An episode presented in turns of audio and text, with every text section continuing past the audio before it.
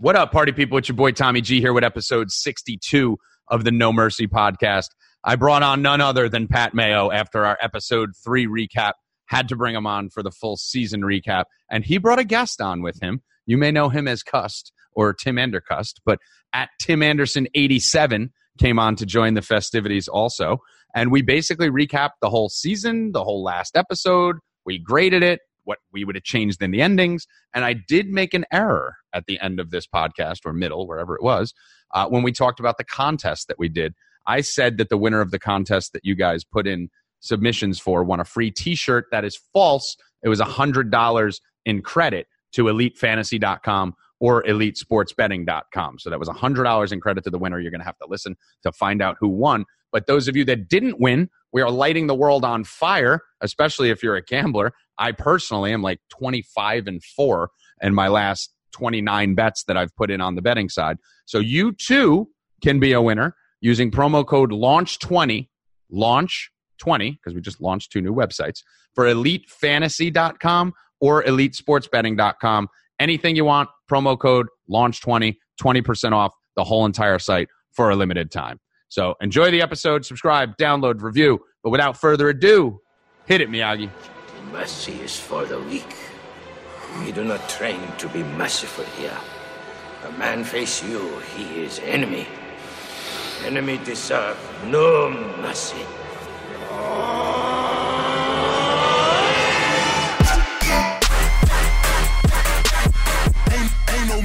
What up? Get weird. Your boy Tommy G here with episode 62 of the No Mercy podcast and episode I don't know what of the Pat Mayo experience because with Game of Thrones wrapping up, I got to bring my boy back on. Pat Mayo joining us, Game of Thrones wrap up. And I hear you have a special guest who I'm going to let you announce. Yeah, so I figured it was time for us to get back in. I've been trying to avoid coming on the past few weeks. I, have been busy, you know me. Thanks, I, Pat. I'm, always, I'm, always, Pat. I'm always doing stuff, but I wanted to make sure that I was here so we could wrap everything up. We hit the big episode after episode three, and Mm-hmm. I, I at the time I just kind of preached every time that we talked, like, let's see how it wraps up, and then we'll make our judgments. And I mean, I probably just should have stopped watching at some point, but you know that, that's me. but I, when you say episodes of the Pat Mayo Experience, I think we're at. I mean, over the past two years since I went to DraftKings, I think this is episode like 1068 or something like that. Overall, episode like 2700. So, you know, the Pat Mayo experience, we're always pumping out hot garbage every single day. If you need stuff to be like mad about, I got like an hour of stuff for you to be mad about. Terrible gambling picks, bad pop culture stuff. It's all there. But if I need to delve into like the worst of pop culture, there's always one man that I bring on. He'll be joining us. His name is Tim Undergust. Tim Andergust. That is not my name. Heard it was. Tommy, did you hear No. it was? They often call me That's- Tim, Breaker of Chains, uh, you know, Tamer of Dragons, King Mother- of the Grass Sea. Those are the usual names I get called. Mother of bad takes. Yeah, I actually thought your name was Andercust for about a year and a half, Tim. Great. Yeah. So I think everyone else does too, right, Pat? I, I think so. I mean, it is his name. That's how people know him. So that's that's really it. I'm just excited to finally be on with Tim Andercust. Tim Andergust. just because I get that stuck in my head every time Mayo says it, and I'll be walking around my house, Mayo just going Tim Andercust, like by myself Do with you- no one around. Do you start jamming out to the theme music? I do. I, I dude, the theme music is, is my favorite part. I have a we need we need a remix. We need a house music remix. Well, I don't know. I play at the I. I mean, I don't think that Tim's going to be like constantly on EDM. So I don't know if we do need like a house remix of this. I just can't wait to get Tim's takes on anything. Like I want this to be like nine hours long and just bombard him with weird questions that like he's never been asked before. But this is going to be a definitely an interesting mix here. So I guess we get right to it. So Pat, I want to start with you for a second because when we were on last time, we did uh, No Mercy, Pat Mayo Experience joint combo, you know, gangbang podcast uh, a few weeks ago and I was bitching like crazy, just losing my mind over what was going on. And you kept saying, we still got three more episodes. Give it some time. Don't judge it yet. You kind of hinted at it a minute ago. And I kept telling you these writers are dumb. They're just going to fuck it up worse. And I am now more convinced on my stance from three episodes ago. Have you come over to the dark side after these last few episodes and given up that wait and see approach. Yeah, well, I got to give up the wait and see approach now because it's over. so, Well, there's still all these cliffhangers. There's still 19 things. Now we got to wait for the sequel. Yeah, I mean, if you if that's the funny thing about it is, no matter how many people were disappointed and left disappointed by this season, if in three years' time they're just like, "Hey, Game of Thrones is back. We got Tyrion. We'll see. We'll check in. What's going on?" Like everyone is lining up immediately to see what's going on. Like eh, the funny thing about all the outrage about this final season is, no one stopped watching it. Everyone just started hate watching it. Like it was The ratings got bad. Ratings got pretty bad. we don't know what the ratings are. HBO only releases the ratings. Like the third episode was like the highest rated cable show, like single viewing of all time. It had like 20 million viewers, which is absolutely outrageous. And it didn't really matter what the. I mean. That was kind of the part of it too. Like it didn't really matter to HBO what like the week to week ratings were because all they cared about were the people that signed up for HBO right before the season started because that's where they make all their money from. So to them they were like, "Fuck it, let's go." Um, I would give if I we had to grade the season, I'd give it a C minus. I thought there were like the story elements were just stupid at some point. Like when they said it was only going to be six episodes, they really should have brought on like a British showrunner that exclusively deals in these like three, four, five, six episode arcs, and they can actually tie things together. They were just left with so much story for six episodes that they didn't even give one of the plot lines its due. They just tried to tackle everything, wrap everything up quickly, and then just left everyone completely dissatisfied there was no character growth. Really it was just like hey this happens then this happens then this happens then this happens. The only thing that like really stood out to me from the season as being incredibly good. And tim said that the third episode is a complete waste of time. And i, I thought it was actually it was like edge of your seat what's going on? Mainly because it was hard to tell what was going on the entire time. But that episode i thought episode two was actually really good. Uh, now that i kind of go back and think about it it was probably by far the best of the season. But that action sequence like they made all this hype about the longest action sequence ever the battle of Winterfell. The destroying the city with the dragon was like top tier, high level movie filmmaking. It was incredible. Like it, it was kind of nonsensical, and the story itself was bad around it. But like the hmm. visuals from that episode were absolutely fucking incredible. Like that's where the money went. That's where all the time went. And when they should have been assessing the story and trying to figure out decent ways to wrap things up, it felt like it was half hands half fan service of like, oh yeah, the Sam Sam writes the book at the end, and like Jon kills Dany. Like, yeah, we could have got to that in a better place, but there were movie making elements that were really big on this, and I think that goes hand in hand with the two showrunners going off to do the Star Wars movie. That this is where their interest lies now. That these big huge set pieces. And before in Game of Thrones, we had these set pieces, but they'd be once a season. So you'd have this lead up to it that was a huge build, and everyone would get excited for these huge set piece episodes. But then there would be the proper fallout from it too, the reaction to what happened. And that's the part that was just missing over this season was what was the actual fallout of this stuff? It, it doesn't take 10 minutes to do that. It used to take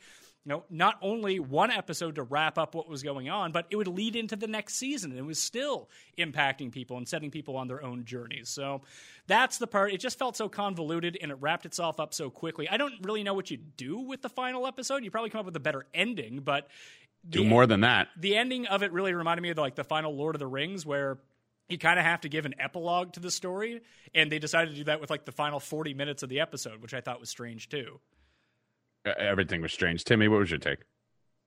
Well, I mean, I guess I have a few takes. Uh, Go nuts. well, I mean, it's different than the end of the Lord of the Rings because at least the Lord of the Rings was a fleshed out story. Uh, where do we begin here? I mean, there's there's little things that are problems, like how are there Dothraki hanging around King's Landing? They And so many. three episode, and did, did some of them just like hang out somewhere else during the battle uh, uh, for Winterfell? That that just doesn't make any sense. I guess it just they needed to have them there so she could speak Dothraki one last time. I I have no idea.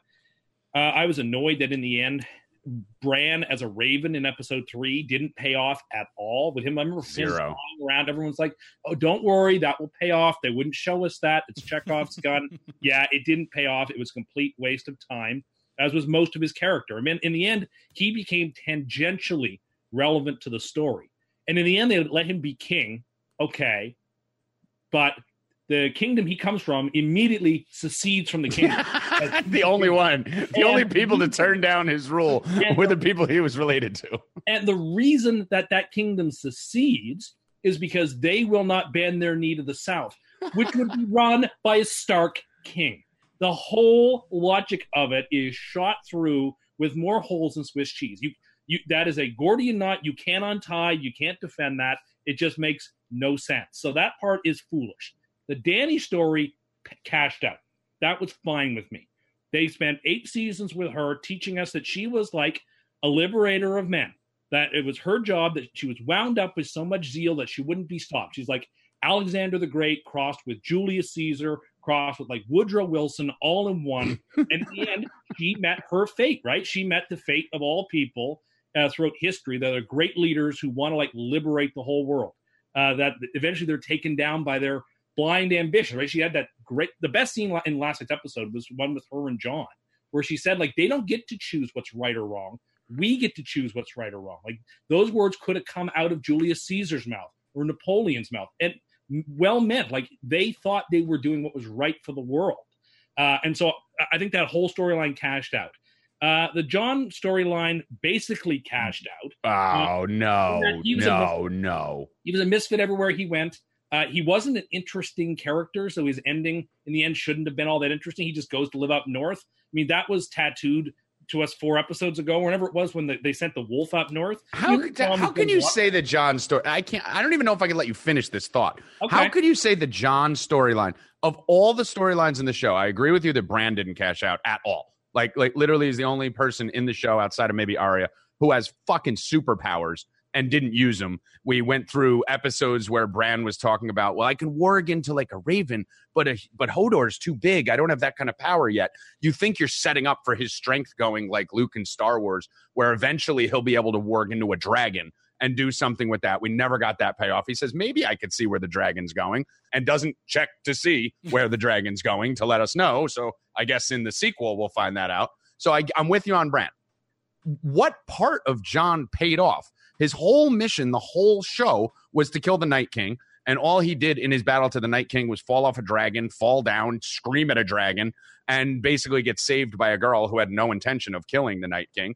Then he was a Targaryen, which you thought he was the rightful heir to the throne. That never paid off because no one even found out about it. He didn't even need to be a Targaryen to kill Dany because he could have just killed her as Jon Snow. So the Targaryen thing didn't pay off. Then we thought he was going to be king because he's you know led the North and led the Wall and led all this, and he basically got banished. His own brother turned on him, sent him home.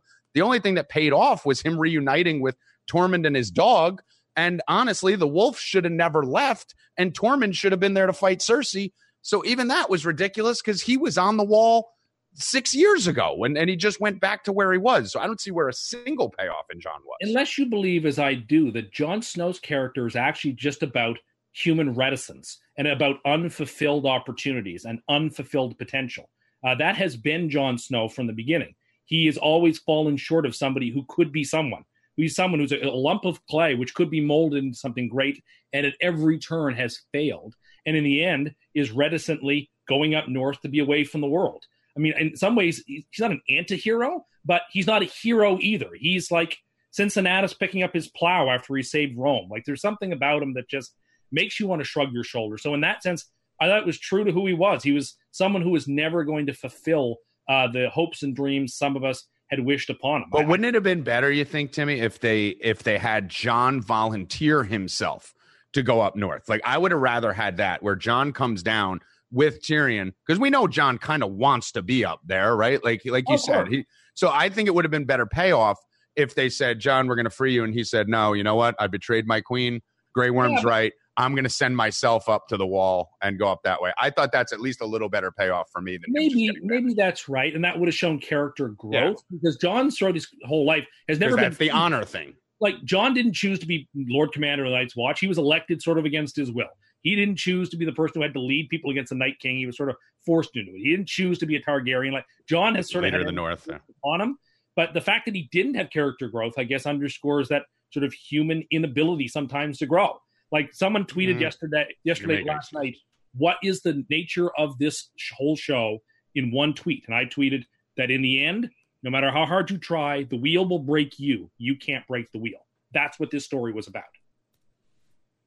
So I, I want to throw out what if it? So the reason that I always said to give it to the end of the season is if it had like a really kick ass ending, that people really got on board with, people would have revisionist history about the entire season. That I'm they just would. kind of shocked you still had confidence in them, though. I, I mean, I just wanted to. I See how agree it, with you. I, I just wanted to I'm see how it played out because I read this because I thought something was coming because I read. Uh, I was just someone had like it filtered through my timeline and I read it. I was like, this would be a really good ending if it happened. That we were so convinced at the end of the last episode. You know, Dany goes mad. Everyone's like, oh my god, we need to kill Dany. What if it turned out that when Bran was when Bran was marked by the Night King, that he was slowly actually turning back into the new Night King, and it was him Mm-hmm. that took over the dragon that went and fucking wiped everyone out, and then they had to go deal with Bran. I think that would have been the better ending. That would hu- require 100%. creative storytelling. Exactly. Like like let's do this for a second then. So first first Mayo, give me your take on the kind of little mini debate here between me and Timmy where did Jon actually pay off his storyline? I, don't think it was a full payoff. I'd say he got about eighty percent of the way there. I'm with you. Like the whole like him being a Targaryen really didn't fucking mean anything. Didn't matter. Like it was He could have done everything the same by being Jon Snow. Yeah, and then you just don't have that, and that's sort of the thing. Like you had all these plot lines that needed to get resolved, and then instead of actually resolving any of them, they just like twenty percent tried to resolve some of them, which just makes people pissed off. Like you'd you'd be better off not even just talking about it ever again. And if you know that you only have these six episodes, like they built up the Night King to be this big bad, but then you get rid of him in episode three, so you're like, oh, it, it's got to be Cersei. But then you get rid of Cersei in like 20 seconds. So it, mm-hmm. it felt like they should have picked their spots better. Like if they had known they had 12 episodes left at the beginning, how, how long was season seven? Was that six or eight episodes? Seven and th- seven and six, Seven. I believe they were. So, so you have 13 episodes left, and you know that's all you have left. You need to start plotting it a little bit better. Like, what actually matters here? What doesn't matter? And maybe don't make the Night King. Maybe end last season with the night of the fight with the Night King, and then you have these Yes. six episodes to dedicate to you know, Yes. the fight between them. Or go the opposite way. Have them kill off Cersei at the end of season seven, and then you're actually fighting with the Night King for who survives and who doesn't survive. But I guess from the last episode, I kind of like the Tyrion stuff.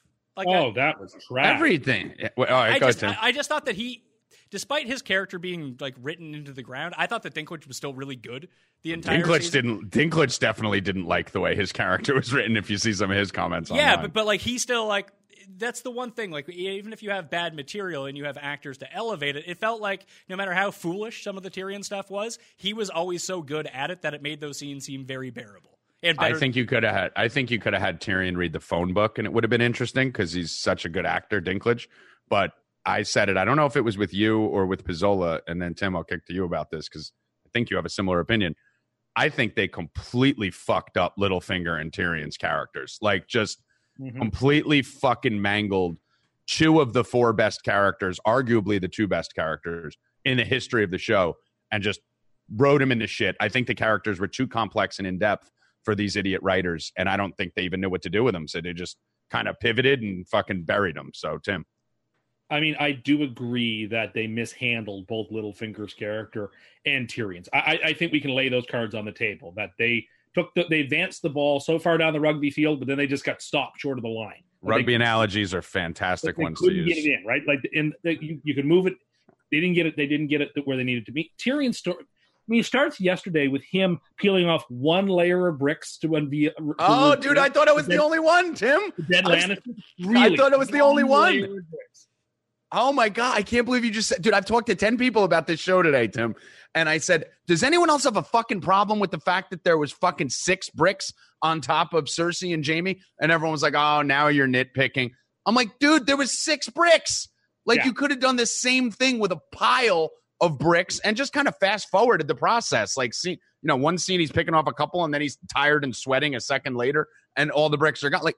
There's six bricks. They got hit in the head. I got hit in the head with a fucking tire iron, and I stood up three seconds later. How much more worse could a brick be? All you needed was the hand coming out of the brick. yeah, all you Dude, needed. Thank you. But instead, they chose to do to take it take the cheap route and give us that shot of Jaime and Cersei back in the womb holding on to each other again, like because they had to bash us over the head with symbolism because we're not smart enough to get it. we didn't get it exactly. We didn't get I it the first time. cheap. And then like everything he did in last night's episode, unfortunately, was terrible. The, in, if we're being real to form, Grey Worm would have run him through immediately upon uh, Dany saying, "Take hold of him." Dany didn't keep prisoners. She wouldn't have kept him in a cell for days on end. That that is not believable. He would have been killed immediately. Then he is allowed to give a very boilerplate, sort of unconvincing speech to the lords of Westeros to convince them to elect a king because he wants them to. I mean, watching that, unless the lords of Westeros are all very, very dull and very gullible, there was no reason to be convinced by that sort of lackluster speech. To choose Bran the Broken, he's really talking up his candidate by calling him the Broken, right? Uh, let's let's vote for this guy to be the. I just found the whole thing to be foolish. Oh, who's got a better story? Well, Bran's story is not better than Tyrion's story, or Sansa's story. Sansa's story is better than Bran's story. And by the way, Tim, I, my last tweet from last night before I shut it down was just to kind of tell the people who weren't watching and didn't understand Game of Thrones. The prisoner who is being sentenced to death has chosen the new ruler of Westeros while on death row. Like that and, right there just sums up the whole Tyrion. And Grey Worm is fine with it. He's and like, he's oh, good yeah, with it. Yeah, I, get, I guess you do get to choose a king for some. Well, reason. if you guys all voted, then fuck it. Like, well, I guess that's what we have to do. Well, well if that was going to be the thing, like if Grey Worm wasn't going to kill Tyrion and we like acquiesce to him going out and speaking on behalf of the lords and trying to convince them, like why did Jon have to go to the wall? That's what I'm saying. It doesn't make sense. Like Jon should have volunteered himself but, to the why, wall. Why didn't we get the scene where Grey like it's just like, yeah, we have Jon as a prisoner. Isn't there something they could have filled in there, like you know, Dude, someone coming Pat, up on finding Jon stabbing Dany? These guys are so anti-capture.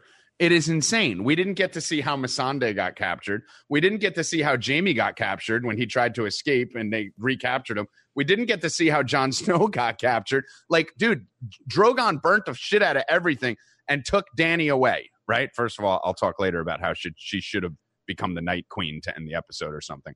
But takes takes her away. Like in all reality, Jon could have been like, she's fucking gone and walked around. And then when Grey Worm comes out, goes, where is where is my queen? He could be like, I don't know, I haven't fucking seen her. Like no one knows. like she's gone. I don't know. I didn't fucking see her. I don't know what happened to Dany. She left. I don't know. Dragon burned some shit. I wasn't there.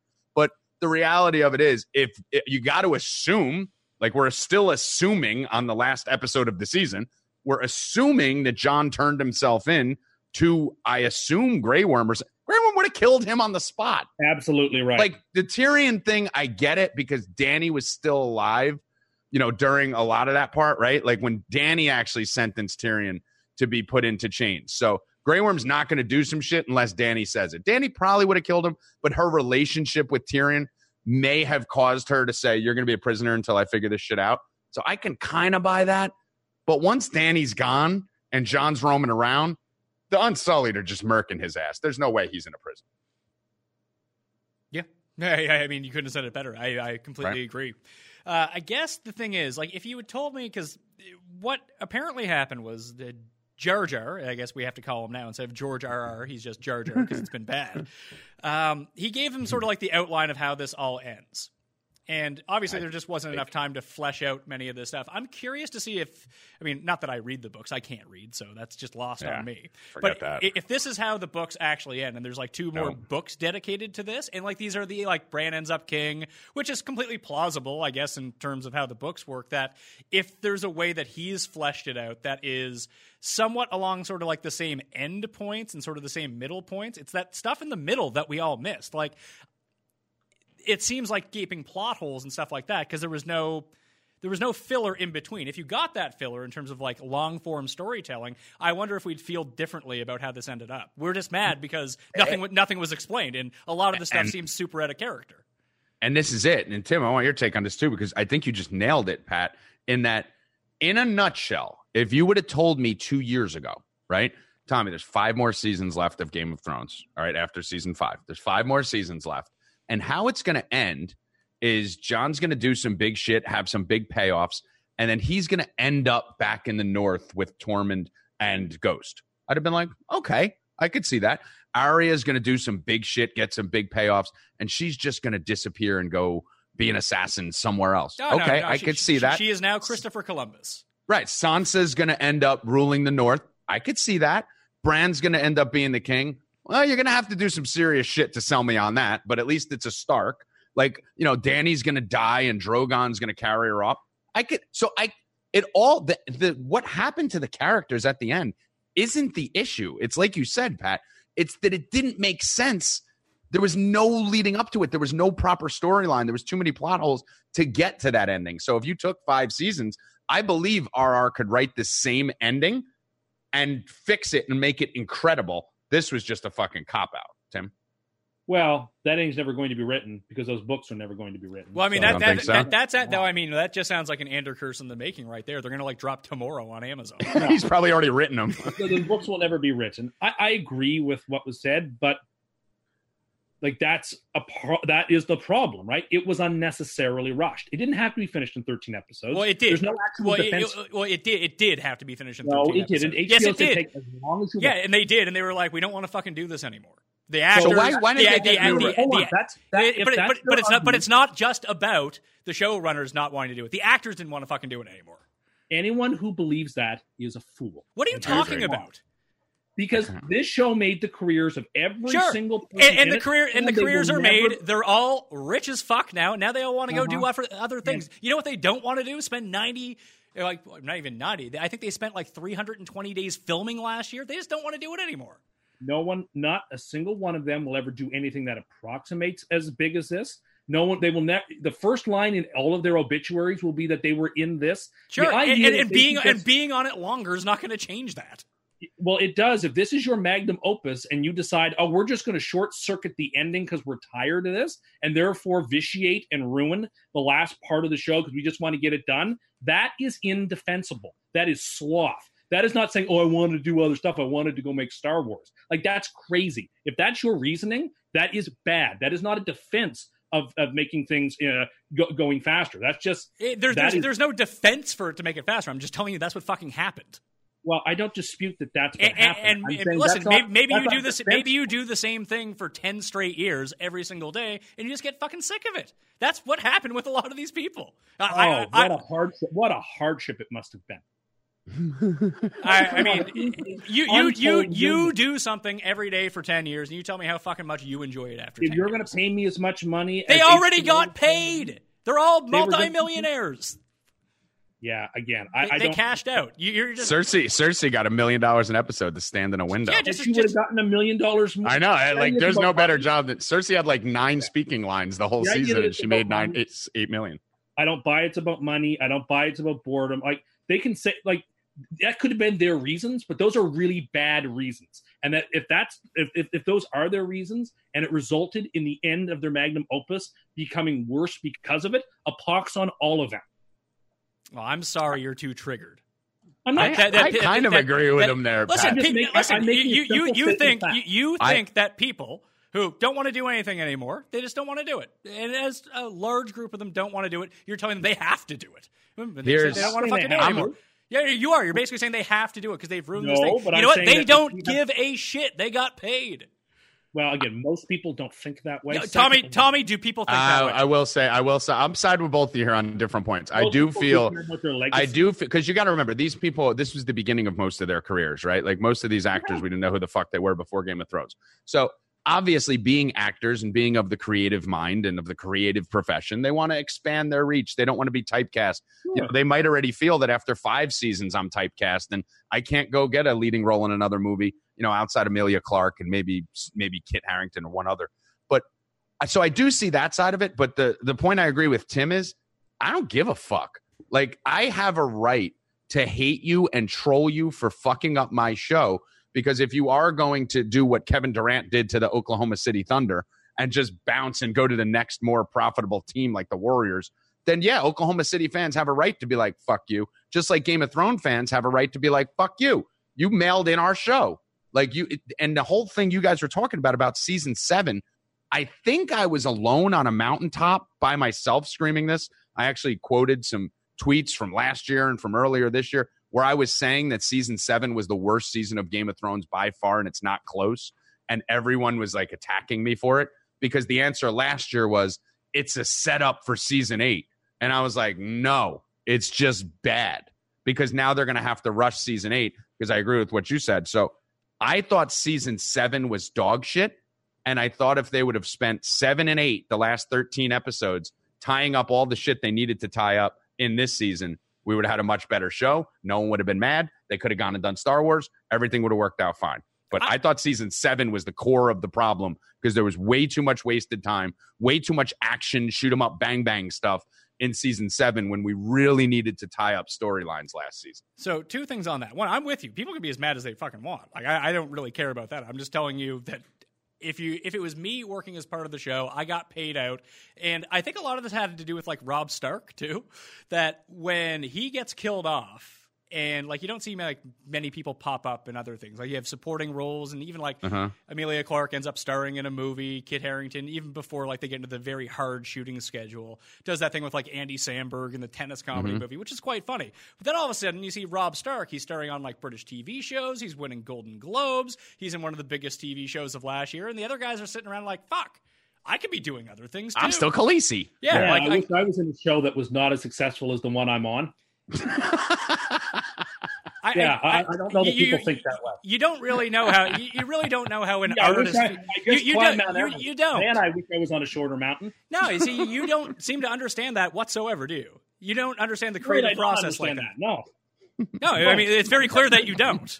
So I think that's crazy. that's not that's not crazy. That's how most artistic people want to uh, just evolve throughout their career. They see different opportunities. It also- large- it also- larger I'm- young they'll have that chance No. two years from now. Oh, The I- that, like, Well, in Pat's defense, it's also a matter of I'm a piece of the wheel of this show. Now right? I could like be I'm just guy. one of the 40 characters on this show that makes it great. Or I can go do my own show and star in it and be the you know be LeBron James in Cleveland years ago when he had no supporting cast and did it. So I mean, yeah, but none of them are that good.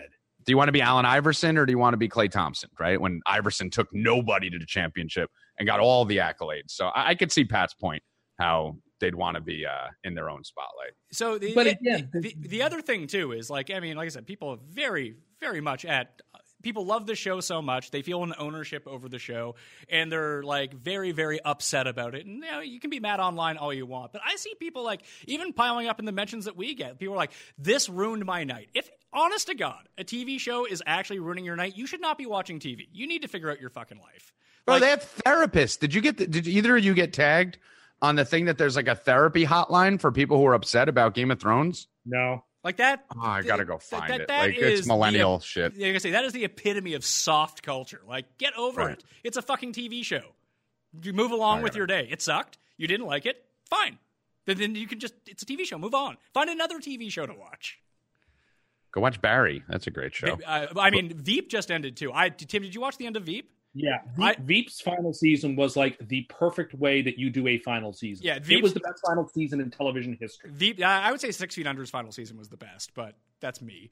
Uh, Veep's final season was excellent. The last episode in general was just awesome. Amazing because it was a, just like a regular episode until like the very last. That's the best way to do it. The Well- best way to do it is just make it a regular episode. Yeah, that's what made it so great. Yeah. Don't try to go over the The top. last Don't five try to do minutes, too much. they- yeah, the last five minutes they put a capstone on the series. Right, But other exactly. than that, like the, it was just a regular episode. It was hilarious. They played to their character strengths this season. They were gut bustingly funny. It, it was it was it was kind of funny that you had on HBO two really eh, don't know Veep's not a big show, but two shows that they It's pretty big show. two shows that they push, and one that's super super popular that people love that is letting their viewers down bit by bit. Another one that's just cranking out the hits. Well, it's also like the expectations one versus the other are like there's no, I don't know. There, there's no pressure on Veep to be good because I it's don't just think always so. I, but, dude, I- I, I would say that the pre like if I mean we talk about this like in golf all the time. Uh, like you match up like at the PGA Championship, you match up Brooks and Harold Varner in the final group. Harold Varner's never played in the final group before. He's going to go shoot 82 while Brooks cruises to a win. Uh, if you ratchet up the pressure on anyone, like some people are just apt to crumble, and these guys crumbled in the final. I, but here, the, the other side of it is Game of Thrones had like, do you know how hard it's? I looked at them like the Warriors, right? Like they did such a great job for six years. Seventh year was like, all right. Everyone else thought it was fine. I didn't. I was I was sliding off the bandwagon last year. I felt like I was on an island. Now I feel like I'm like this pioneer. Like, haha, motherfuckers, told you.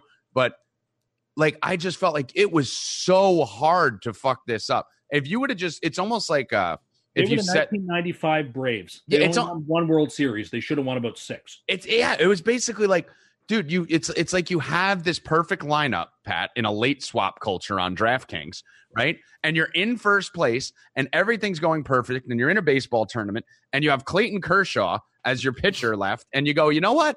Instead of playing chalk here and just locking in the win, let me get contrarian here and try and start the pitcher against Kershaw, and then he gets blown up and you lose. Like You literally, if they wanted to mail it in, we all would have been fine with Jon killing the Night King, Arya killing Cersei, probably wearing Jaime's face, put Sansa on the throne because she's been thrown around a lot, do something weird with Bran, and we're good. Like you literally could it was so good for so long. All you needed to do was just play chalk in the last season, and we all would have been like, all right, you know what? There really weren't that many surprises you know, but but we got the brown eyes, blue eyes, green eyes thing that paid off. Jon killed the Night King, that paid off. This paid off, that paid off. Jaime died, Cersei died, Dany died. It was so easy to not fuck it up. But then and they you- fucked but- it up. But then you would get, I mean, if that if that's actually what happened, then you would just get accused of, oh, this is exactly what we thought was going to happen. But Then- that's but fine. then you look but- at but- Breaking Bad. Look at Breaking Bad. See, you I don't hear I- a lot I of have, people. Yeah, but I have problems with the end of Breaking bad. you Bad. do, Break- but you're break- a you're a Breaking Bad cinema critic. Breaking Bad should have ended with that episode of him up north in Vermont. That should have been the fucking end of the episode. Right, but guess what? Series. But instead, they had to come back. They had to come back and make sure everyone felt good about it. But but Pat, 99 out of 100 people, including me, didn't have an extreme problem with the ending of Breaking Bad. It was You fine. did because you're you're very you're very critical of shows, right? I- you're in that I- you I you and felt like are in that one percent. I felt like it ended properly, and then there was two more episodes. Like that should Yeah. have been like that should have been. I the, agree. The sad you know ending what? it should have had. You're not hearing anyone put Breaking Bad on the Sopranos, Lost, Game of Thrones, fucked up, but Dexter, fucked up ending list. It'll Uh, never be on that list. I wouldn't. and even- when you're already I- the I best show would- ever, just avoid that list. Yeah, that's all you got to do. Yeah, but here's the thing: Game of Thrones wasn't going. Even if it had, like, it would have had to have a very spectacular final season to actually. Like, it's a very in the moment thing to say that it's one of the Yeah. best shows of all time. It's one of the best shows of its type Oh, of all time. But when, when you It is- start it when you start talking about it like in a Sopranos mix, in the Wire mix, I, I mean, I think the Mad Men's probably still the best show. Of, I told you Deadwood is better than this show. It is. Yeah, you you do. And listen, you, you turned out to be right. Deadwood is, and Deadwood's coming back too. Deadwood's really good. Which is, I don't know that that's dicey uh, coming back this uh, after this amount of time. But like it's. It reminded me a lot of, and it turned out to be exactly the same of what happened to Lost. Like Lost was a fantastic show, and then it just got sewered at the end, and that's what happened to Game of Thrones.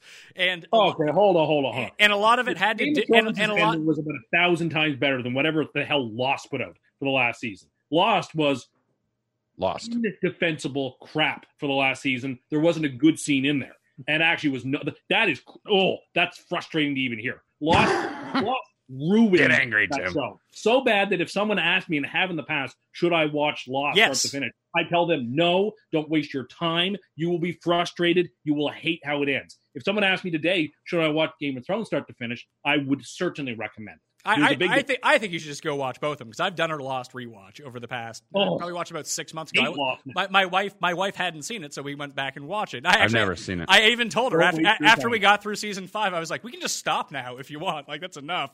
And then she was, she's like, "No, we should probably end this." I was like, "All right, let's go, let's go for it." Uh, It's like the time I watched Twin Peaks with you, and we skipped like six episodes and end season two because you're like, you don't need to see this. well, you didn't need to see. I it, mean, but that was I a- mean that's the But that was also that that element of Twin Peaks in season two is one of the most unique elements of any TV show of all time because everyone who did the show left the show for seven episodes, like quit, and then they came back to write the end because they were like, "This sucks." thing, the thing about Game of Thrones, like I, I'm gonna have to do a rewatch now. I do have people and friends of mine who've binged it, right? Who just started binging it a month ago, a month and a half ago, Probably two months great. ago.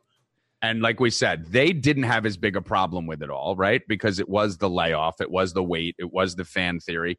By the time they're finding out one thing, another thing's happening, right? So they're not. They're, you're kind of almost like it's, it's coming at you too fast, right? To where everything seems rushed in the show rewatching Game of Thrones, which I'm going to do. I'm going to rewatch it. I'm actually excited to rewatch the first six seasons just to get this fucking taste out of my mouth. So that's probably the next thing I'm going to do, starting when we get off this podcast.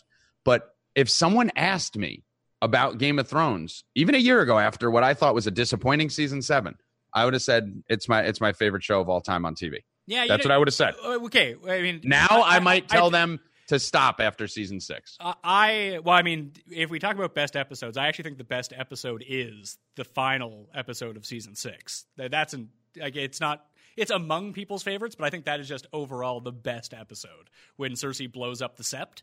Like Yeah. that, that that episode is fucking amazing. But go, go back to your sports analogy earlier.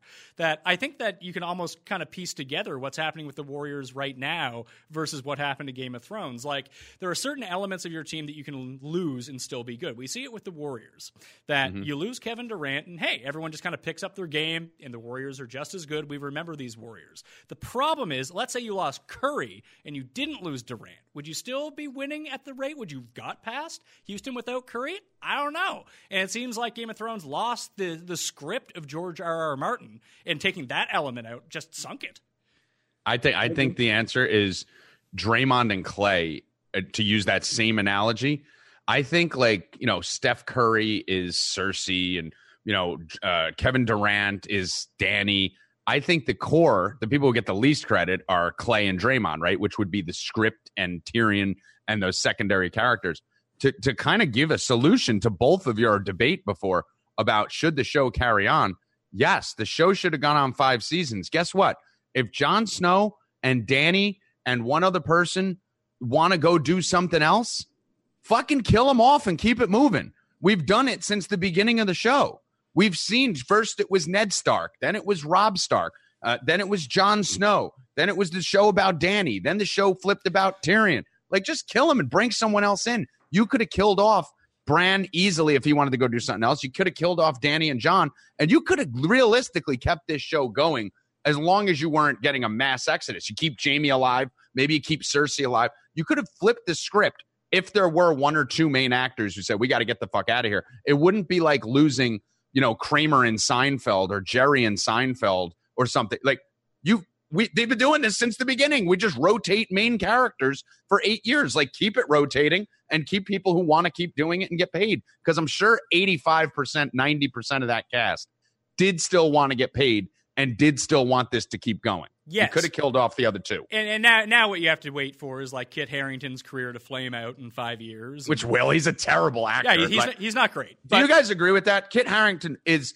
the worst actor on the show, and it's not No, close. Emilia Clarke is the worst actor. She's the second worst. Uh, She's I- the second I, worst. I, I actually thought Kit Harington, like, because I went and watched like different episodes of like season one and season two as like the over the past year and a half. Like, Kit Harington is like a legit atrocity in season Atrocity, one. and the Like, accent he's- changes But, but, but, but, but he gets significant. Like, not, he's not good by the end, but he's not like a dumpster fire by the end. Like he was. Like if you watch him at the very beginning, like it's, He was. It's He was painful to watch his scenes. I never, I never got past it, Pat, because I rem- I'm huge. Like this is the reason I know you guys love The Wire, and it's the greatest thing ever. I never made it past the third episode of The Wire because the acting was so bad. Oh, which So- which seems really crazy, by the way. I know. I listen. I'm, I'm trying. I'll try and give it another chance again. I've tried it twice, and I I I don't like bang bang shoot 'em up cop movies to begin with. Which and is- everyone, wait, wait, It's wait, like the that- fifth that- best- that- it's like the, That has it's like the fifth best show HBO ever put out. So I, I agree. And everyone keeps telling me the why, and it's people who I trust their opinion. It's people who like other shows I like, and you know aren't don't like bang bang shoot 'em up movies. They're saying it's not. I get it. I just thought the acting sucked. But Kit Harington in the first season, I remember when I was watching Game of Thrones and I was locked into it. I had to tough through his scenes, and I never really let him rebound from that. So I've always looked at him as a shit actor, and I think that's what kind of hurt this season a lot. That some of the most pivotal scenes of this season were Dany and Jon, and you just have shitbag horrible fucking actor talking to shitbag horrible fucking actor at what's supposed to be these really emotional, passionate scenes with all these interwoven. We're brother and sister, but we want to fuck, but you might take my throne. Like there's so many angles in there. And I was just like, can we just show Jaime talking to Tyrion and shut these two the fuck up? I mean, like, th- those were so bad. those were really the two best scenes of the entire season. Were the two Jaime Tyrion scenes? No, just, just have them talk the whole. That's why I said if Jaime and Tyrion were willing to stay on the show with Cersei, fucking, you're good. Like, let everyone else the fuck go. Keep Varys around and just let them just fucking talk for four more seasons. I'll watch. I think a lot of the problem too was like even to go back to so much of that in between stuff. Like when we got really the Jaime Brienne stuff that was really good. Useless. It was it was no, but it was them like walking like the first time, like when he got his hand cut off and they were walking. Oh, that was good. King's Yeah, back then. Yeah. But but like that that build was just them walking along the King's Road and like talking and Mm-hmm. then fighting people and then you know having a moment. And I know a lot of people last season complained like Littlefinger's jetpack, where he can just get around the world wherever he wants. That that that became the biggest problem of the condensed episodes. Is that at for the first like five seasons, everyone was so far spread out on the world that you only had to check in with them once or twice an episode to show like their incremental progress to where they were going, and it would take them an entire season to get somewhere, and then you get all that character building along with it. I think one of the biggest issues here is this cast did not mesh as well as maybe they thought it was going to because these characters were never actually together. And then Right. you could get you could cut around some of like the the duller parts or make stuff make stuff seem more interesting than it is in very small doses because you could have eight different locations in the course of an entire episode and then when you pile everyone together well now they're just stuck and if you want to put them somewhere everyone complains that they get there too fast like they wrote themselves into a Well, I think maybe the, and, and the that, acting got exposed. Yeah. yeah, a little bit because it's not, you know, this isn't Arrested Development. It's not an ensemble show. There's a lot of characters, but it's a lot of one-on-one moments and characters pairing off and just having them all together and some of this unique mixes that we hadn't seen before. Like, turns out Dany just doesn't interact well with anyone, and they could have. I, I like the way that they set it up for the first few episodes. Um, and it was that was the one part of the season that I thought was actually somewhat subtle that did pay off. I could have used a bit more of it was the isolation that Dany was feeling from everyone else. Yeah. Uh, but they just fast forwarded so much after the Battle of Winterfell to get to where they were going. And she basically just said, like, I don't feel like they love you like they love me. Like, you didn't need to say that. Like, No, we were feeling that already. you didn't need her- to tell us. Just we her, got wa- it. just her walking away from that thing and like Varys kind of like watching. and eyeing her. I think that was that was enough. We didn't need to pound that into the ground. We didn't need the verbal confirmation of it. Right. But but this also goes back to and this is what I wanted to bring up off the top was whenever I'm in a situation like this and like I we're the three of us are in far too deep on this and anyone listening to this is in far too deep. They're paying attention to who's hating it online and what's the instant reaction to everything. I called my dad this morning. 'cause My dad loves Game of Thrones. But he's never been on like the internet in his life. He has no fucking idea. I asked him, I was like, Did you like the last season? He's like, Yeah, I thought it was pretty fun. And I think that people who aren't super into it thought it was fine, to tell you the truth. I, I A think it's. people who are just like just aren't super online liked it. Well, I That think Tim, be. Tim, I think it's actually. I said I've said from the beginning. I don't know if I said this on the pod with you, Pat, or if whether it was with Pizzola, but I said the thing about Game of Thrones that made it great was I felt like in order to really truly appreciate it, you had to have a certain level of intelligence. But, but Like, it- sure, it but was- you don't need to be as into it as a lot of people are. No, no, no, It's you just, can it's like just, it. It's just a show that comes on Sunday nights, and there's Right. explosions, and there's dragons, and there's murder. Yeah, that's It's what like- made it so great. It was a show you could enjoy at any number of levels you wanted to. You could have a very, very little time investment in it and love it, or you could invest more time into it and think more about it. Like it was sort of a choose your own adventure, how much you wanted to get invested. right, and But it you was could good at any level you liked it. But the and you people- could be a sci-fi person and love it. You could be a sci-fi hater and then just really Well, focus on the storylines. Like you keep saying this with sci-fi. There's no sci-fi in the show oh, whatsoever. fantasy. I consider all sci-fi fantasy. All that shit. Yeah, That's that- shit that- that I don't that- watch. I don't watch those Lord of the Rings. Well, Qyburn creating the mountain is Sure. basically Frankenstein. Sure. So That's like there, I think there's a big distinction between fantasy and sci-fi when we like talk about like genres of shows. Like I- In my world, it's all the same. but it's not. It has nothing to do with one another. They don't correspond. In fact, sci-fi What's the difference? What's the di- well- enlighten us? Well, sci-fi is Nerd out on me here, Pat. I, I would just say that fantasy is you have your dragons and you have your magic. I would say that sci-fi is generally the exact opposite of that. It's like hard science, hard science that gets evolved into the future, where we will be in terms of science and technology and that sort of thing, and what kind of. So, what you would you say that creates. Westworld is sci-fi? Yes, but Westworld is Okay. garbage. Westworld is just. Oh wow, we're gonna Ooh, fight. boy, we're is gonna. not good. Is it not? Wow. It's a really we'll- bad. we'll a fight about- we'll truly fight about that show. later. We don't. first Even, season I, has I, I don't even want to. I don't even want to fight The about it. first Just- season you- of it- Westworld was of- one of my favorite like seasons of television ever. The second season fell off a cliff. Yeah, I But agree. The first season was one of the best first seasons of any television show ever. I, I will was pretty Ever. I will continue to say that if Homeland ended the way it was supposed to, Homeland season one as the standalone season before they were like, hey, people like this show, let's make it eight seasons. If it was supposed to be the one season that it was supposed to and end the way it was supposed to, it probably would have been the best season of TV history. Homeland was a great first season. The Young Pope was a fantastic one season show. Like a lot of these shows only needed one year. Like Westworld could have just stopped with Anthony Hopkins. Tim, do you agree that Westworld first season was good or bad? I liked it. I Yeah. liked it enough that I w- tuned into the second season, was disappointed, and Right. gave up five episodes and said, "Nope, this is trash. I'm out." They That- really fucked and- up the and- second and- season. And well, that's the thing that I was surprised that more people didn't do about this, which really shows you how good Game of Thrones was, and that people were really truly invested for. Because all people did was just ah. hate this season. Yet they could But they not. can't. But they could not wait for the next episode to come out. Oh yeah. Just- You know, you know what's easy though, Pat. When you're in Westworld, right? Because Tim, I'm in a full agreement with you. I probably liked season one even more than you. I put it as an epic first season. You probably just thought it was good and entertaining. But the thing, it's easy to break up with a show when you only got fucking ten episodes invested in it. Yeah. Once a show goes to shit in season late season seven, early season eight, nine years, like there's people who are 30 watching this show who, when they started watching it, couldn't even legally drink beer, right? Like this is like their adult life that they've spent watching this. It's almost like a marriage. When you're 10 years into a marriage with three kids who are eight, six, and four, it's very difficult to just shut it off and get out of it. Whereas if you just got married and your honeymoon went to shit and you're mad, you could shut the marriage down in two seconds. So I don't think people stayed in it this whole season because they really were desiring to stay in it. I think it's just well, I put too much time into this thing. I agree up. with you. I mean, that's why I was so frustrated with Lost, and that was a network TV show, so there was a, a heck of a lot more episodes than Game of Thrones. Uh, Well, I but, but, it, but, it, but it wasn't by the end. It, it was Uh, more I bet you- episodes. In terms, of, in terms of time, I bet you it was pretty. I bet there had to have been more time. Oh yeah, in terms of like overall, but like i- the pad, the final four seasons of Lost, they basically they set the template for all this stuff. Which maybe they should reconsider that template. Was we're going to pick an end date, and these are the X amount of episodes we have left. Yeah, that, I think that is That's by setting an arbitrary end date on yourself. I, I think you it, it's a it's a bad idea. You should It's let the insanity. show as organically as you can, unless there's some existential crisis that does prevent it, like an actor has to leave or is going to leave no matter what, sort of thing. But like even The Office, like lost Steve Carell and said that's nice. We're going to keep this thing rolling for another 18 months. And yeah, like, Right. and, and, then, and then we got James Spader in our life with Robert California, which was I was, mean, you pretty, got- what? was pretty good.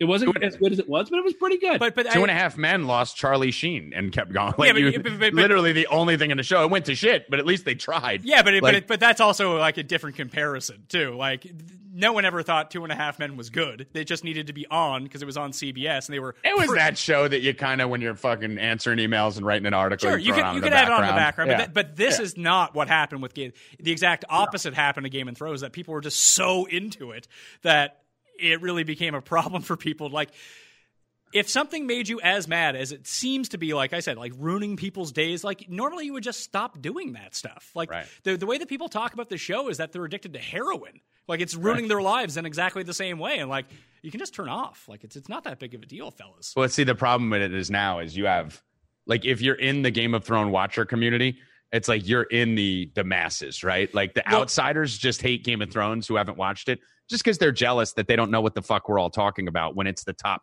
10 trending things on Twitter for the last eight weeks. So when you're in that group, you almost feel like, all right, you know what? I'm it's starting to piss me off. I want to bail on it, but I have to be here to at least see what the fuck's going on because I've spent eight years as a part of this community. I can't give it up. But also, it was sort of a gut check for me the other day when I realized that okay, it was like the number t- ten top things trending on Twitter, and yet only 18 million or so people watched it. You know, there's 300 million people who live in America. There's 500 million people who live in North America, and it's the number one thing trending. Only 18 million people watch. It's like this Twitter really doesn't have much reach when you think about it, and so that like was sort of a reality. It's like what is going on on the Twitter machine is really disconnected from the real Oh. world. in No sense. Oh, I, God, I, yeah. I, I thought you would have clued into that after we we basically had this discussion the day after the election. It was like, well, people fell into this Twitter void of I didn't know a single person that voted for Donald Trump. It's like, well, Right. pe- people fucking did. yeah, I won a lot of money on betting on it because I know regular people too. but yeah, so you get into this, here's but, it- but but there was a FOMO aspect of it too that kept people around. That like Right, this is exactly. what, Oh yeah. and this has to like do- what if it's like you said dude like, listen I want, I want each of you to give me you know at least one thing if not you know the whole ending if you want on what you would have done to change it in the ending right? Like because we were saying pat there was still people out there saying up until two days ago my uncle is the biggest my uncle danny you probably heard about him talk about us talk about him in the other pods. He is the biggest game of thrones apologist you've ever seen right? Like bigger than anyone. Like he thought every episode this whole season was incredible. Like not even just good. He he was in love with episode one episode two episode three epi- everyone and even he after yesterday texted me and said you know what you were right a little bit that last episode they wrapped this up really poorly it actually tarnished the first five episodes my enjoyment because he loved them so much thinking they're going to save it at the end Don't worry, guys. They're going to save it at the end. They're not going to let this get fucked up.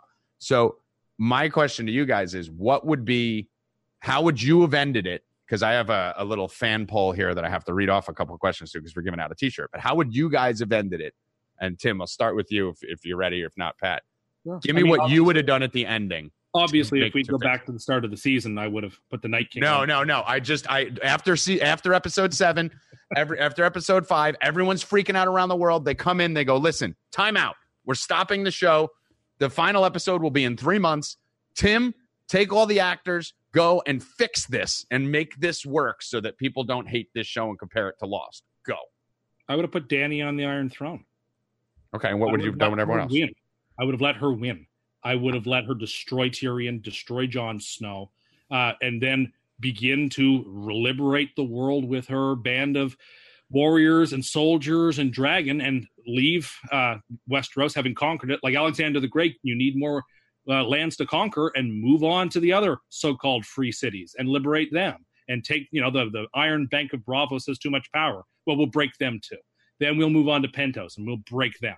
Then we'll go on to other parts of the world and we'll break them. I would have liked the idea that Dany who was sort of like the most ostracized of all the characters, she didn't even get to see the other characters, you know, for the first five seasons, becoming the Lord Paramount of the world. I would have liked to have seen all the guys that we sort of thought were heroes uh, be destroyed, and that Dany was the was the ruler of the world. I, I thought that would have been true to the story. It would have been bittersweet and uh, it would have been better than just letting Bran have it, who they left off the show for an entire year, and brought him back and decided he could be king now. Okay, so you would have killed everyone off in that process. Not everyone. Some some would bend the knee.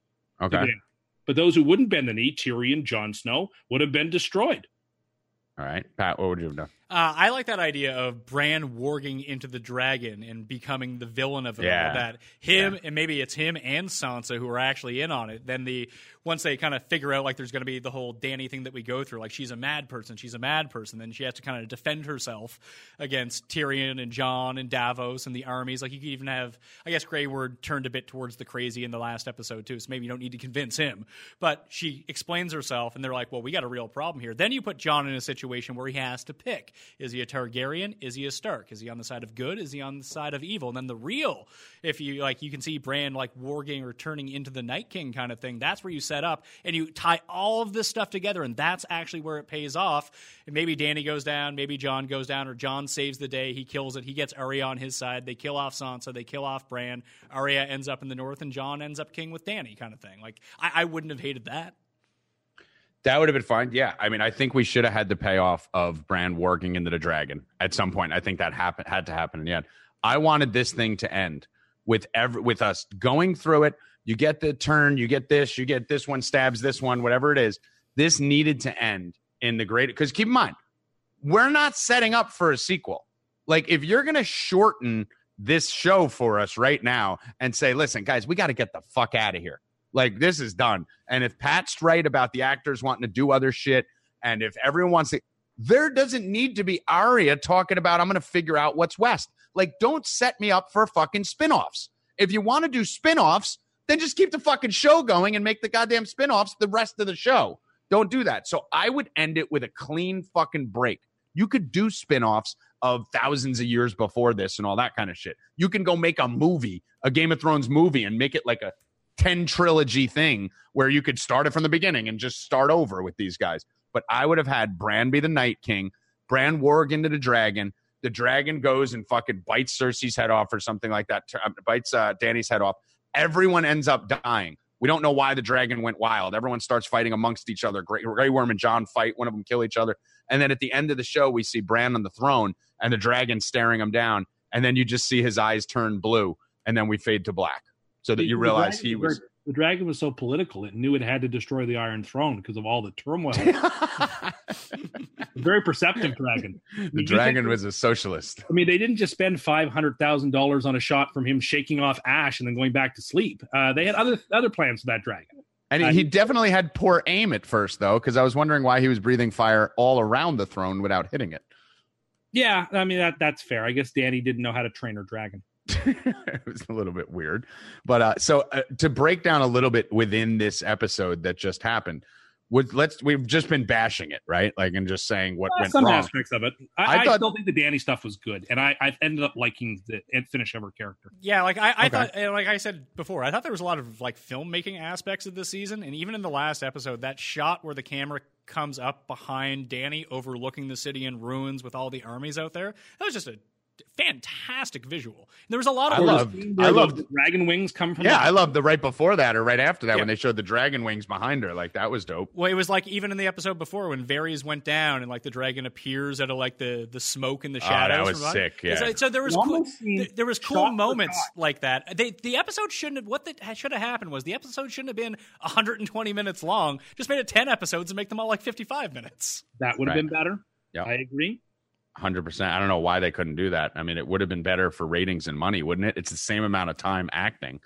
Yeah, I- Well, it's probably cheaper this way. You don't have to pay them for so many episodes. exactly. Is that why it is? Because you're I don't know. I mean, per that, that would be the reason. If if one or two of the actors, Because I'd imagine every episode, like regardless of like the amount of viewership and ad revenue is going to supersede. Well, there is no ad revenue.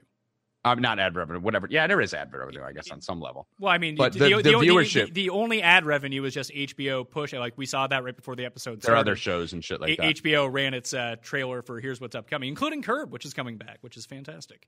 That is exciting. So you don't think if they ran it ten episodes, they would have made more money? You think they would have made less? I think they would have made the same. I think it's all like a sunk cost to them at that point. It doesn't matter how they roll it out. Like splitting it, like splitting it into the two seasons is where they made all their money because everyone subscribed to HBO before season seven, canceled their HBO, and then resubscribed to it before, so they get that for it, and they make you log in not just for a month. If you have the six episodes, that goes over six weeks, so they get you for the two months. Whether it was six, whether it was eight, it didn't really seem to make a difference. Did you see the uh the Poland Spring water bottle or whatever it was? I oh, did, yeah. I Well, did, saw the clip of it. but I mean, th- that's something that like, and one of the main reasons, like, when we say like they blew it, the Lost people blew it because they got into their head because they started reading the internet too much. Like that is legitimately something no one noticed until someone pointed it out on the internet. Like I agree. That did, that did, that did not ruin the viewing experience of it. Even the coffee cup and the other one, where you're sitting there during the time, you're like, "Hey, there's a coffee cup." No, you found out about it an hour later. Right. No, it's like it's like an NFL instant replay where only in one one thousand speed can you see that the linebacker might have been out of bounds when he when he intercepted it. If you don't notice it in live time, it didn't happen.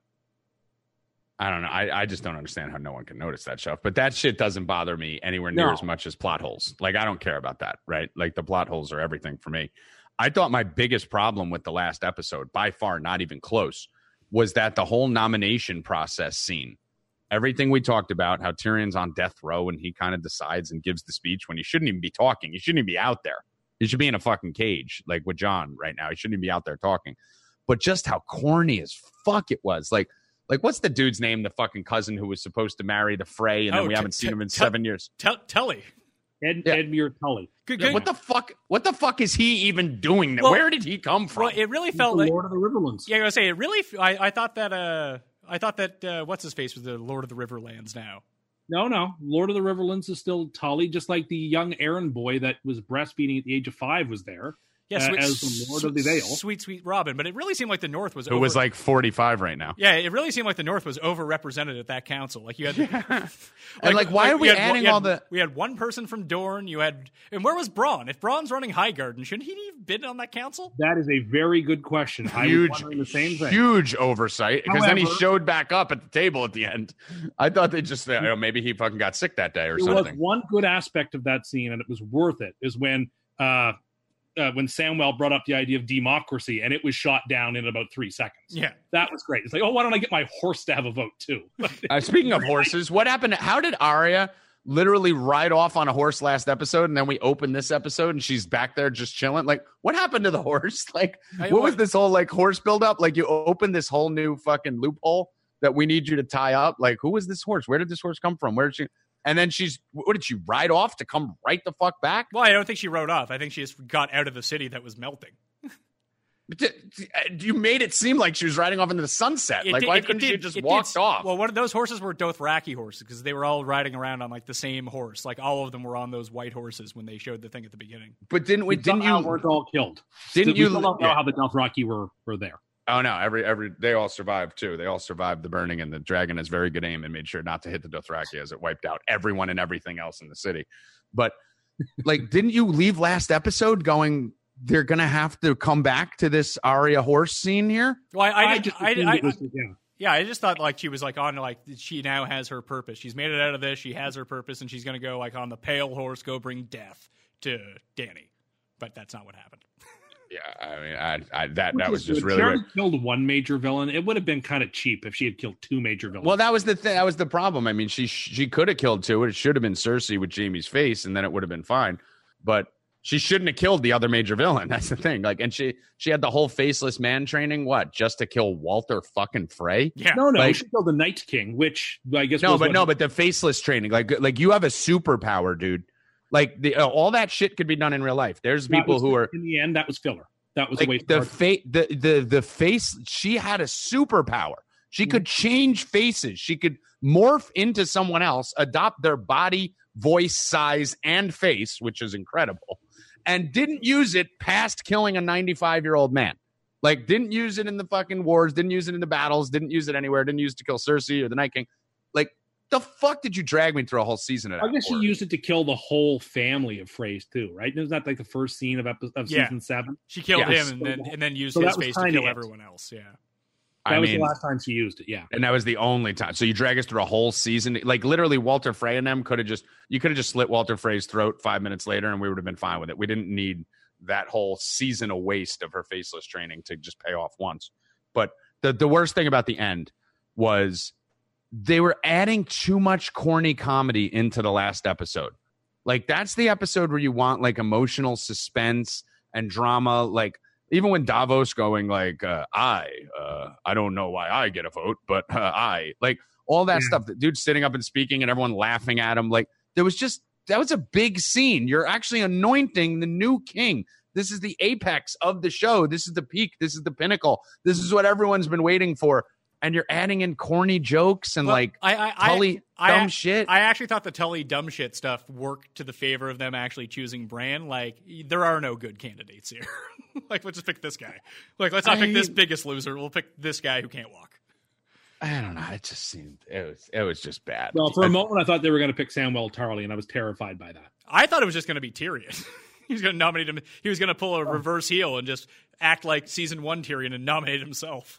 Well, I mean- as, the, as the Lannister guy, he should have had a vote too. Well, he did. I mean, I, that's the that's the reason that he was there. Despite the fact that he was the prisoner, he's the one who is the head of Casterly Rock now. That's why he was able to come out because he's technically a part of that tribunal. I mean, they didn't even want to vote. They were laughing at the vote at first. So I don't know why they brought him out to be a part of the vote. I, that didn't make any sense. Well, Bronn they- has to be there. Well, they had. Well, he Bronn doesn't run his. Bronn runs the one that uh, the old lady had in Queen Margaery. Yeah, but he runs something. He needs to be there. Yeah, but Tyrion technically runs Casterly Rock too. They should both be there if they. Tyrion's about to die. He doesn't get a vote. Well, he does get a vote. He he run that. He's one of the head lords. But of they the, didn't of know the what they were. They didn't know they were going to vote on him. They didn't. They didn't No, bring him out to vote, though. They brought him out, and he's the one who decided they should vote. Like Sure, there sure, was no but they- intention they, on voting. They, they brought him out because they gathered all the lords of Westeros, and technically, I mean, I don't know why Bronn wasn't. no, they there. brought him out to sentence him, Did they? right? Like they brought him out to sentence him to death, or what was going to happen to him, didn't possible that Bronn didn't get High Guard Until, until, after. Yeah, that's he- true. a- until after uh, sorry, Bran became king. Right. The- they? That's true because yeah, that's true because you know, Tyrion did promise. But I mean, I, I still, I mean, uh, listen, this is the first episode, the first one since the show started, season one, that I refused to watch twice. I, I was like, I got to watch this again. I couldn't even. I'm like, I fuck this. Like I, that's how disappointed I was last night with this whole entire fucking thing. I couldn't even watch it again. Whatever happened? I had no interest. Whatever happened to the Dorne lady who was locked up in the in in? I, I assume she. I assume she's dead, She or she was saved by I don't know Mo. Too many assumptions. She- she too was- many. Too many. I assumes. Too many. Uh, I assumes. got- Everything was I assume. You, you got questions from the peoples? I have I have s- one giveaway that I have to do. So I offered uh, at elitefantasy.com. We did a, uh little Game of Thrones finale uh, giveaway for a T-shirt. So I'm going to let you guys pick. I have some of the favorites here. We basically told them, um, you know, outside of the ending of disappointment, you know, tweet your wildest endings. And uh, so we have some people here. I think I am going to choose this one from Brad McAllister. He said Jon gives Dany a huge facial, but it's milk of the poppy and she dies. Tyrion designs a weird wheelchair ramp so Bran can rule the rest of his days, accomplishing absolutely nothing during his reign. Anything with a facial on it, I'm a big fan of. Uh, That sounds very much your mo. You and this Brad guy are just are in simpatico. Yes, there was a couple people who used some tire irons and con- some conspiracy stuff with me. Um, do we th- do you think we should give the prize to the person who actually got the ending right? No, absolutely not. I do these draws every week, so I guess I'll throw out my own draw too. If you, Yeah, if you have something, throw it out. if, if you can't win this one, if you go and if you're watching this on the video form, that's video, that's audio, and you smash the like button, leave your DraftKings handle in the comment section, and tell me what you think would have happened, or who should have happened, or who you think should have ended up on the Iron Throne. You can be a draw for 20 DK bucks. Or if you subscribe, rate, and review the Pat Mayo experience, five stars, leave your DraftKings handle, say something nice about the show, that'll be another draw for 20 DK bucks. I'll give away 40 bucks for the show. Oh, there we go. So we're looking, we're handing out free money here just for just for listening to a fucking podcast. I'm also torn between M Sigs here, Pat, who said Bran looks away from whatever's going on. His, his eyes turn White Walker blue. He gets out of his chair and walks away alone and seen. Maybe he comments something about balance restored or old game, old game done, new game to come. I think the non-comment there, but I think I'm partial towards this answer I like that Bec- one the best. because that's the best. It didn't matter what happened up to it. You didn't need like Bran goes full White Walker, gets up, stands, walks off the throne, maybe even kind of morphs into the Night King as he's walking with some cool special effects, and and then it's over. And guess what? You're ending on a Yeah, I agree. Because otherwise, like, what's the point of even having a Night's Watch or a wall anymore? right. Jon Yeah, even said wild, it. they get along with the wildlings, and there's no more White Walkers to come. So, like, why even need a wall? Yeah. So I'm gonna give the prize. Mark Sig. 79 you win so uh, i'm going to give you the w right now because that was actually the ending that i wanted so i'm going to write this down but i mean i think that would have like that would have probably at the end of that episode even though i hated the season and Would i have hated it. the episode Oh, a, good. I would've literally good walked ending away- Saves so much. Like you. the you- last five seconds can save the whole season Yeah, I agree. and that would have been like oh because guess what i'm doing now pat now i'm going back and going oh so was he let me go rewatch this maybe he was the night king the whole time maybe he warged into the dragon you know and he was trying to make sure that the bad side was winning maybe he was taking over maybe he's the reason jon fell off it could get my mind going again you know like whereas when this episode ended my mind was just dumb and tired Yeah. whereas no, I, I- usually I- it would have it would have ratcheted it so I mean, something as simple as that Look, look, just even look at a football game. You know, A, a great last two minutes. look at the save- super bowl Yeah, can save an utterly boring Super Bowl was contest. shit for 90 minutes, right? And then the last the last five minutes of the game saved the whole Super Bowl. Yeah, I, I'm with you. A great ending can save anything. Got any other viewer stuff? Um, some of the que- most of the questions are really just bitching, like because my timeline tends to draw. Um, Yeah, you got A lot you- of hate. you- well, you got people with. I mean, Tommy, let's be real here. A lot of people who follow you got real problems. So oh, of course, yeah, I- they follow their leader. I, yeah. I, I can see how they're like extremely triggered about stuff that doesn't. really what matter. about the comments of? Let me find them here. So we had the comments from the actor who played Bran. Did you see those? No, I didn't. I try not to read too much of that stuff. The only reason I clicked on that uh, that brand ending thing is just because it, like it literally popped up. I was like, "That's So here's. I forget his name, uh, it's Elijah something maybe or something like that. But the actor who played Brand said, "I genuinely thought it was a joke script. like, yeah, good one. This is a true quote. I genuinely thought it was a joke script. Like, yeah, good one, guys. Oh shit, it's actually real."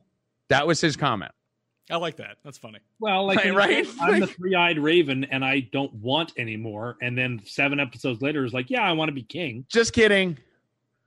Like, what the fuck was that? Like, That makes a lot of sense.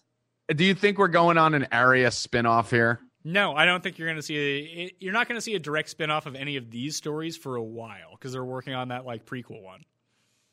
I mean, they're setting up though for an Arya spinoff or an I- Arya movie, I, right? I, th- I think they actually. I this is probably by the guise of H. Like, let's not forget that there's that part of it too that we'll never know is how much influence did HBO have on this ending. That hey, you need to write it this way so we can make another show off of this later on.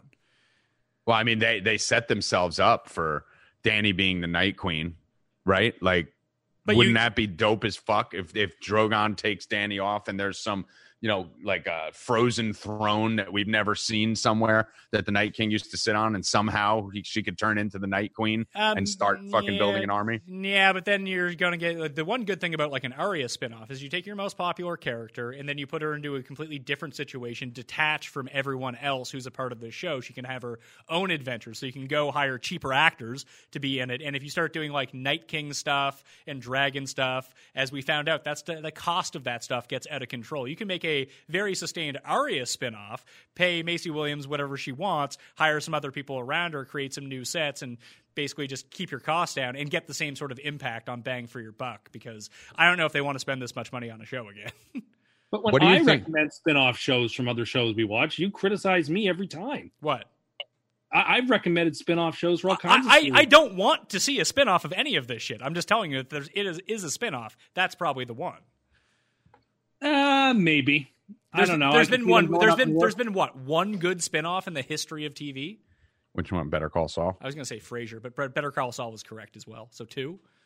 Uh, I don't know. Maude was a pretty good spin-off of All in the Family.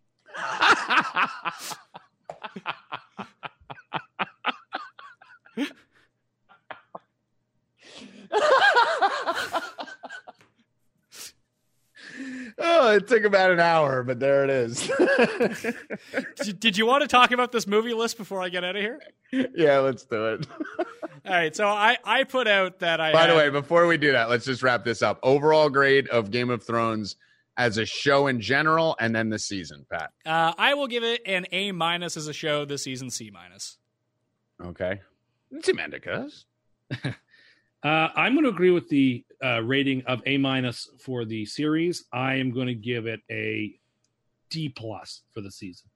I am actually going to do something that I never thought I would ever do. I'm going to give it an A minus also after it went from A plus, and I'm going to give this season a D plus also. Uh, Oh, I don't think it can. I'm right with you, Tim. I don't think it can be an F because, like I said, it's still better than 99% of the shit I would have watched, even Listen, if I hated my experience, my experience, after people talk to me for like an hour, they end up agreeing with me on things anyway. So I, I'm not. it's you're very you're very persuasive. I, Well, I actually Well, I, I, actually almost want can- to sleep with you just from hearing you talk. I, I, I can just I can just jump out of here and you guys can have Jets radio for the next hour if you really we'll just want to. blow each other for the next 20 minutes. But uh, but yeah, I think I think if you don't compare it to prior seasons of Game of Thrones and you just compare it as a standalone compared to the other shit that we'll spend time watching, it's probably a C plus as oh a show, yeah, no, no, sure, or It maybe even a bad B minus. I right, even even as a bad season. But I got to I compare agree it with to that. other. Yeah, so I'm gonna give it A minus D plus. So uh, I'm with you there. Okay, Pat, go movie time. So I, I put this out on Saturday night. Uh, I was debating the best movies of the millennium with some of my friends, and we made a list.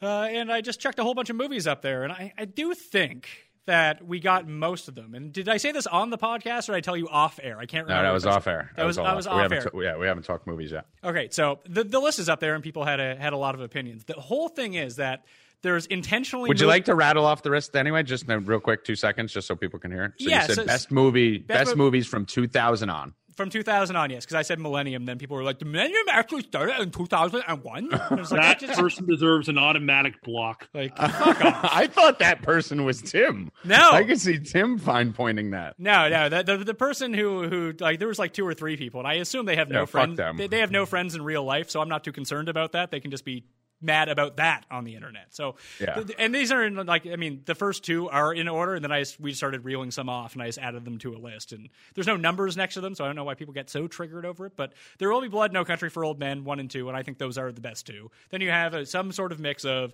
Social Network, Mulholland Drive, The Master, Dark Knight, Eternal Sunshine.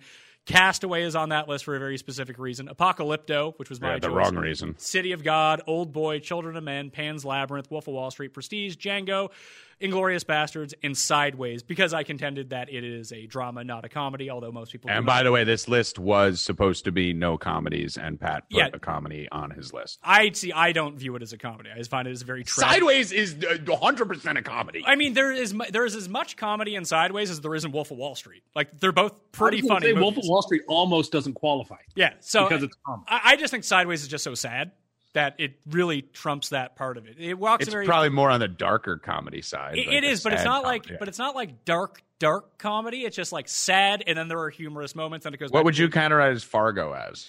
the- like Fargo's Far- a comedy. Far- Fargo the movie? No, I, I would kind of, I would have it as a tweener. I would have it as No, Fargo the show. oh Fargo the show, Or Fargo the Oh, movie. Far- Far- Either way. No, I- see, I, I would have Probably different, actually. If I was marketing the movie for awards, I'd say it's a comedy because those are easier to win, especially Easier when you're win, yeah. when you're secretly a drama. And I think that's why Sideways got marketed as a drama. But I think it's a pretty serious movie, to tell you the truth. I would put Fargo as comedy. I see. I would put it as drama, but it is My very. beloved, but- my beloved Timothy, what would you put it as? I would have it as a uh, as a comedy. I don't really watch Okay. the show, so my opinion on that basically doesn't exist. But the television, the movie, sorry, I would have as a comedy. Timmy, we agree on everything. I love it. Timmy, how much do you hate being called Timmy? I could see you hating that. It doesn't matter to me. In the the amount of names I get called and the nicknames and the sobriquets that I have, they just all roll off my back at this point. Do any of your friends start calling you Andercust? Ugh. Would you say Oh, one hundred percent? I would say hundred percent, but I'd say ninety five percent. I just Like keep- real life friends that you like you grew Oh, up with. Oh yeah, I just get used to it. I don't care about the, I did it, act- these stuff. Actually, doesn't bother me. I don't care. All right, that's Yeah, good. That's why we love you. and All right, Pat. and, and, and, it's not Andrew Andercust. We just call him Cust. That- That's the way that Yeah. works. We even when he gave the best man speech at my wedding, he walked up to the Tim Andercust music. It's great. That's The- awesome. the- the- we didn't pay the DJ enough. He was a bit slow on the draw, and the music was down. But I still found it funny. Didn't have the quickest of triggers. All right, Yeah. so good. All right, back to the movie stuff here. So the the whole thing this came out. Like we were just I was talking about it with my two buddies, uh, who you know one's a director, one's a writer, and they were just we were having a just a really flex. we it was just it was a very obnoxious movie conversation that's not for. It's for people who, like you mentioned, like very critically want to look at movies, really want to pick apart certain things. It was not a hey, I really like this movie. This movie is great conversation, which Right. is where some of the ones that I le- intentionally left off the list um, got into the situation. So, I mean, we'll get into Avatar in a second. That was not intentionally off the list. That's just a bad. Here, here comes But- Tim. You can hear Tim like Drogon in the back. However, the, the whole thing was I actually made a bet with him that I could get the amount of response. We set an over under on the amount of replies that I could get to it. Um, and we actually hit that because it's up to, well, I mean, within the 12 hour period that I had to win the bet, it was over under 350. I said I'd get over. They said I'd get under. And we got around like 400 and something. So that really helped. You really helped out with that too because you saw me trying to. It was late up. at night too. I saw I saw you out. I saw you looking for interaction because I saw you responding to people that you probably normally wouldn't respond to. I wouldn't, So and, I was and and I actively told them that they're like like whenever someone put in that a movie wasn't on the list was good. I just told them that it was absolute garbage and they were an idiot. Yeah, there was one point where you responded to someone with like five followers, and I was going to say, Pat, come on, he has five followers. yeah, you were even responding to the trolls. What? So, so are you a are you a follower supremacist, Tim? Like T- oh, someone has oh, to yeah. have a certain amount of followers in order to get a response? Like, no do you point- do you vet your do you vet every tweet's res, uh, like profile to see if they're response worthy? No, I, I, certainly don't. But like, I don't get into like big fights on Twitter in general. But I certainly don't get into like clapbacks with someone with social. It's just, what's the point, right? Like, Yeah, you know they just created the account. I I love the zero followers that have been created for like a day. They come attack you and then they start again the next day. Just- oh, well, I, you get used to it. yeah, I love it. It's Well, great. Ti- But Tim come on, Pat. Tim runs like 25 burner accounts of his own, and like if, if, that. if you ever see anything positive commented at Tim, it's Tim doing it to himself to prop himself. and, then, and, and, and, and, and Tim, are you the Kevin Durant of of uh? but then, of it- the Really run my PME own show? account. But then he'll cite those people as like, see, this guy agrees, and they're like, Tim, that's your own account. so there were five movies I left off the list because I figured that to win this bet, just putting this out there, especially at the time of night that it was, that there was one of two ways I could win it. One was I could say something absolutely scorching where I'd be fired the next day, and that would get the Mm-hmm. Which is what I do. Whi- Which, usually. yeah, but you, you, you, you I can't be fired. That's yeah, the nice thing You about own it, your own yes, I company. do do it. th- th- this works out well for you, so you can't be fired. So I, I'm not. I don't have that luxury. So I thought that I would intentionally leave out right answers that people I know love, and then they'll get all fired up about that and continue to reply with the same answer. And that's really how I rigged it to win. So the five movies that I left off that list: The Departed, Inception, Lord of the Rings, Get Out, and Mad Max. Were five movies I know that people really like. I wouldn't have them inside my top ten of the millennium. Uh, Mad Max would not even. I saw too much Mad Max That on the list. was such overrated. That movie Oh, my fucking sucked. it Oh, just that wasn't movie good. is so It's not a good movie.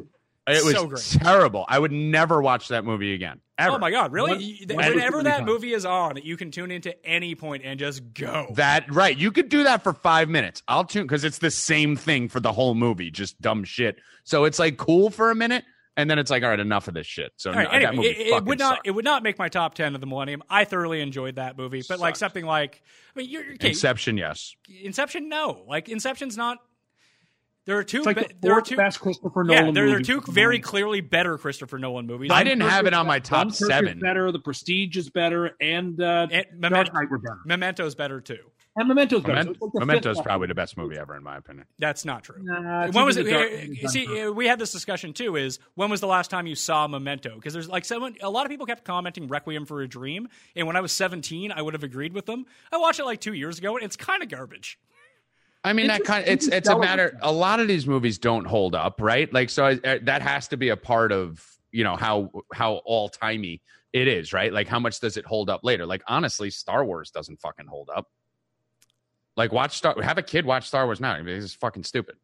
Yeah, and I would still say Empire Strikes Back is the best of all of them. So Right, but I I mean, they don't hold up. Like, they're- like Avatar, do you guys keep shitting on? What, which I don't think is the greatest movie of all time, but it has to be in that elite list. That fucking movie holds up today, like it did the day it came out. yeah, but it holds Quote up as being bad. quote me two Whether you like it or not, it holds up. Well, It holds it, up. doesn't hold up because it's an actively bad movie. They, It is not a bad movie. it's awful. The effects are incredible, but you can That- say. I mean, that's an important part of an all-time. It changed the game. well, if it we're going to say that, we, we just cinema. talk, we just talked. Did it really? What other movies come out like Avatar? I mean, Avatar was so far, far and away better Yeah. graphically than anything else that we'd seen at that point. That everyone started going into this fucking whole superhero movie fucking run after that, which I don't really love that that happened. But at the same time, Avatar was a very entertaining movie. You could say it bit off something else or it copied another. What did you say? What? What did you say? It copied. It's basically Pocahontas, but or Dances But, I with mean, Wolves, one of the two. But I mean, half the movies that, out there that is not that that is not what I mean. If we're going to go back to what started off this comic book craze, The Dark Knight started all of this. Well, didn't Iron Man actually come out before The Dark Knight? Yeah, but, it, but superhero movies weren't taken seriously until The Dark Knight. Like that was a real I- like th- I wonder whether that's true. Like, I think the first Iron Man, which came out the same year, I think that was taken pretty seriously. it, you it- can argue that Avatar was before all this. it wasn't because it came out like it it came out like a year and a half later. What Dark Knight really isn't the same thing. Dark Knight was like a really good, real good drama movie that just happened to be about Batman. Yeah. Dark Knight Right? Like I don't put Dark Knight in that like special effects. Whoa, wow, look at the shit that's going on No, over no, here. no. Black Panther, Avatar. No. What- like Dark Knight, I put it in there with like The Departed and great, actual, great, well, great the, movies. The, the, the Dark Knight shares so many similarities with like Heat that it's kind of crazy. Especially that like opening bank job scene, which is just like the one in Heat. So Mm-hmm. Yep. yes, so but what I'm saying is that in terms of like setting off that superhero movies don't need to like the I really like the original Iron Man, but it's just Yeah, like do this, it's just like the Spider-Man movies that Sam Raimi did. Like they're fun, they have this contained story, and they go on like what you see even with like in Avengers Endgame, like the entire Avengers series. That you can have superhero movies that are taken a bit more seriously, and that didn't happen until Dark Knight came around. I'll give you that. Yeah, I'll give you that. I mean, listen, I'm a huge fan of Dark Knight and Iron Man. Uh, Dark Knight more, but I'll give you that. I just don't. I don't understand how Castaway makes this list. Like, Uh, Cast- what I- the fuck I- world does Castaway make this list? That has to be Tim. No, No, I don't like that movie. No, All right, it- So it- then me and Tim agree on more stuff than I Movies that I would have on here are like Zero Dark Thirty, The Hurt Locker. Those are two of the best of, them- of the millennium. Indefensible not to have them on, in my opinion. yeah. When was the last time you watched them? Uh, I watched uh, Zero Dark Thirty last year. Uh, I can't remember the last time I watched The Hurt Locker. Both were very engaging, uh, very profound movies uh, that that were great. The, Uh, only, the only thing I I re- the only thing I remember about Zero Dark Thirty is when they made that guy get back in his fucking box. That's it. That's literally the only thing I remember. I've seen it. That's the only part of it. I mean, of course, it's quite different than like Avatar, which is just an anti-American, anti-Iraq war, cheap James Cameron hit job. Uh, you know that that just has dialogue that no one can believe in. Uh, now, the Hurt Locker and Zero Dark Thirty are different. That they're telling actual stories of courage and stories of uh, of, of America being a good actor in the world. Did you t- I take take on your pro America stance? I was gonna say, wow, you you got really uh got really pro America there. Well, just because Avatar is so anti-American, I just despised it. anti American, anti capitalist too. very anti-capitalist. Again, James Cameron's not a very good writer, and he's not a very good director. Like Titanic is not a good movie. True Lies is not a good movie. No. True Lies. Oh, hold on a second. it's- Hold on a a movie. second. They're not good movies. True Lies is an excellent movie, but True Lies knows Eh. True Lies knows what it is, and Avatar doesn't know what it is. It's like Terminator knows what it is, Aliens knows what it is, and then once James Cameron made Titanic, obviously it took him forever to make anything else, but. I mean, A, from being like apparently the world's most gigantic asshole, uh, he just feels very self important with Avatar. And now there's going to be like, I mean, Tommy, you're in luck because there's like four more Avatars coming out in like the next five years. Yeah, we'll see about that. You can say that, but it, I, I, probably won't even watch the other ones. I just After really Avatar enjoyed the first one. Three decades. So the, the, Yeah, the I really enjoyed the first the, one. The problem with a lot of these lists, like especially some of the responses, is one you can tell like how advanced people are at movie watching by uh, some of the answers that they come back with, just like truly horrendous movies, like objectively Mm-hmm. bad movies. But there's a difference between movies you really like and movies that are truly great. Like, well, that's the that's the thing. Like Avatar is a movie that, like, listen, my list that I wrote um, for my top seven was Memento, Departed. I know Tim's gonna hate this one. Training Day, Avatar, Wolf of Wall Street, Social Network, Dark Knight. So um, I'm I- probably missing one or two. This was two o'clock in the morning, and I was just throwing shit on paper. I, I'm probably one of the most active people against Training Day is actually a good movie. It's it's a lot like Departed. I mean, Departed's better, but it's along in that sense. It's just more They of a are similar. it's more of a fun movie. Like it's entirely rewatchable. You have a good time when you watch it. Denzel kills it. Denzel is so Denzel's fucking good in that Is, movie. is there ever a movie that he's been bad in? Like he's so fucking good. well, he only plays like three characters, so you get one. but he that's what that's what I love. Like he knows what he's good at, and he fucking crushes I, it. agreed. Listen, know? D- Denzel's fantastic, but that movie, right? He's not that, Shaquille O'Neal trying to shoot threes. That, movie is a bad remake of Bad Lieutenant. Is all it is, and Bad Lieutenant's better. What was your take on? You ever see Closer, the I- movie? I, I like Closer. I actually watched it about six months ago, and it's kind of a slog now.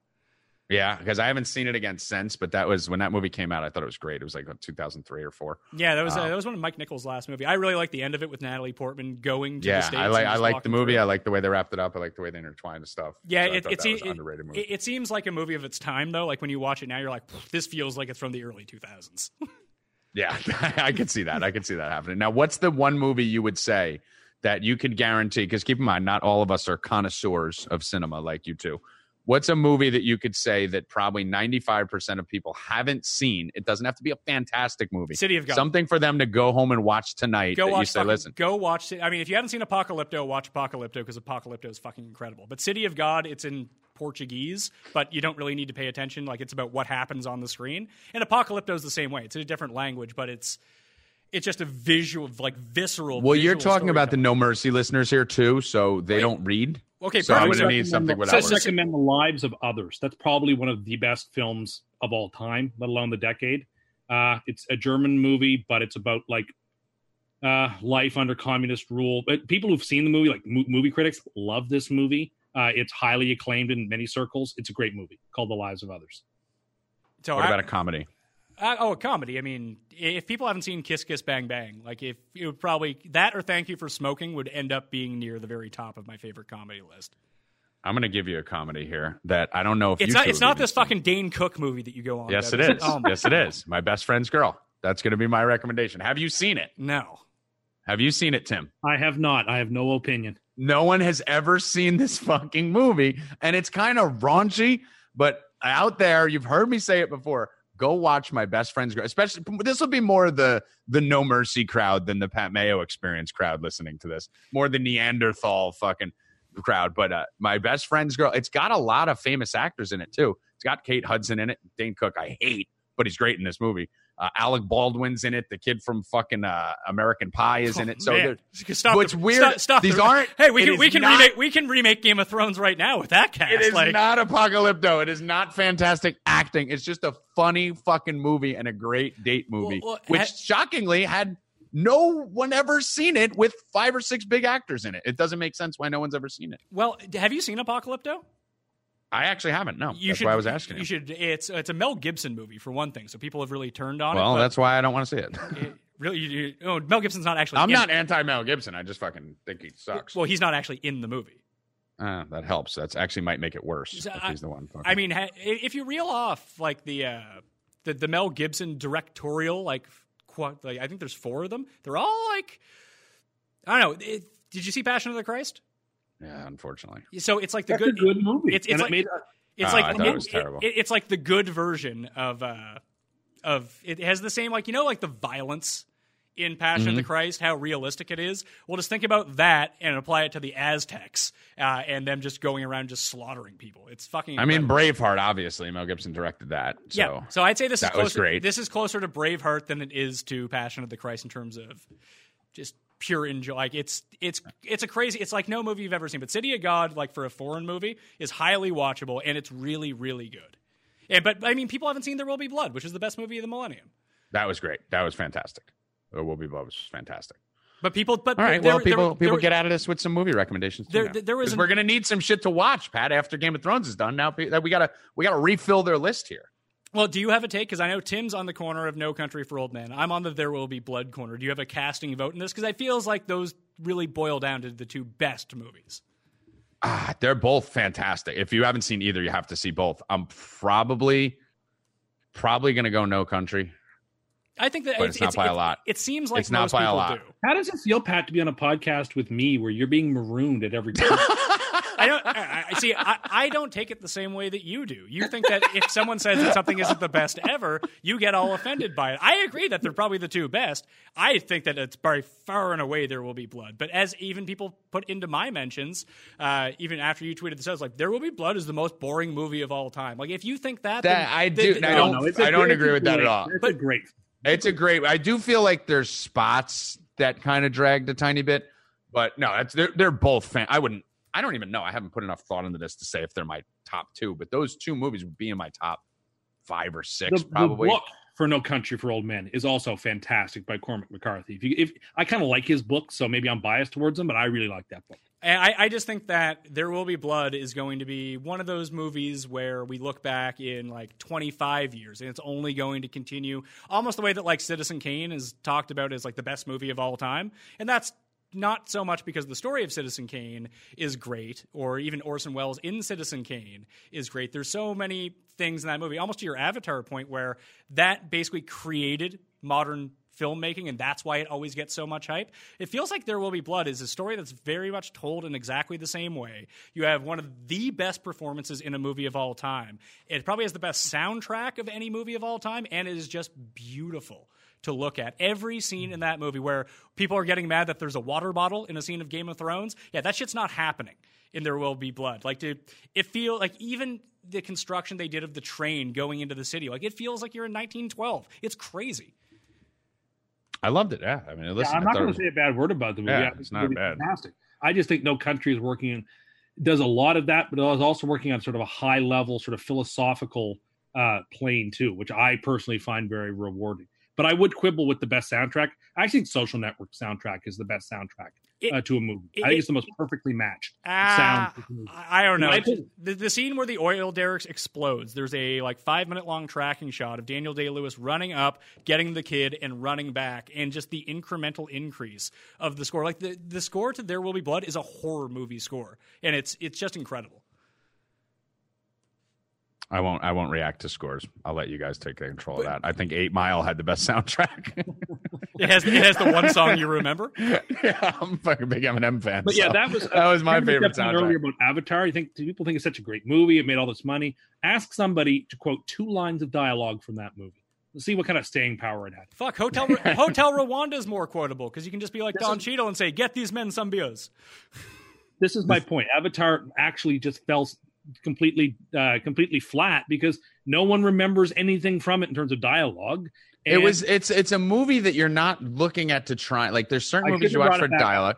No, uh, no, there's some movies you watch for dialogue, and there's movies you watch that you're just like, oh, this is entertaining. Where I could dumb down a little bit, and I don't need to focus on. So I know you guys don't really do that often. I do because I'm a fucking gorilla. So Avatar is one of my favorite movies. That if I'm sitting there on a Saturday and it's just starting, and I got some shit to do, and I'm hungover, it's like, fuck it, yeah, this this works, dude. See- see, it that- holds up. That's when I want to turn on The Departed. That's when I want to turn on Inception. I think those are just great movies to have on because you because a you've seen like all of them for a bit, but at the same time, like you know what's coming. You know when the good spots are. You can pay attention to those parts. Like.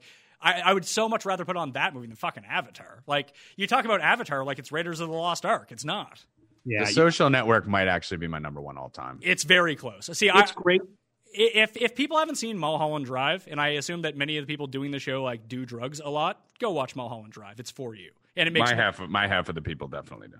Uh, it depends on I which thought- drugs you like doing. If you're if you're all hopped up on a bunch of blow, probably not. If you like taking like some mushrooms, you're going to want to watch Mulholland Drive. I'm still surprised you didn't have Gravity on here, considering its technical achievements might be some of the most impressive filmmaking ever. It is, but I felt like there's just uh, there's really no story to it. Like if you want to talk There about if you want to talk about like It's one of the worst movies of all time. no, see, Oh, no, I- hold on. If you're going to say that Avatar is an achievement for like what it did for like the technical ability of film, uh, Gravity is like leaps and bounds above that.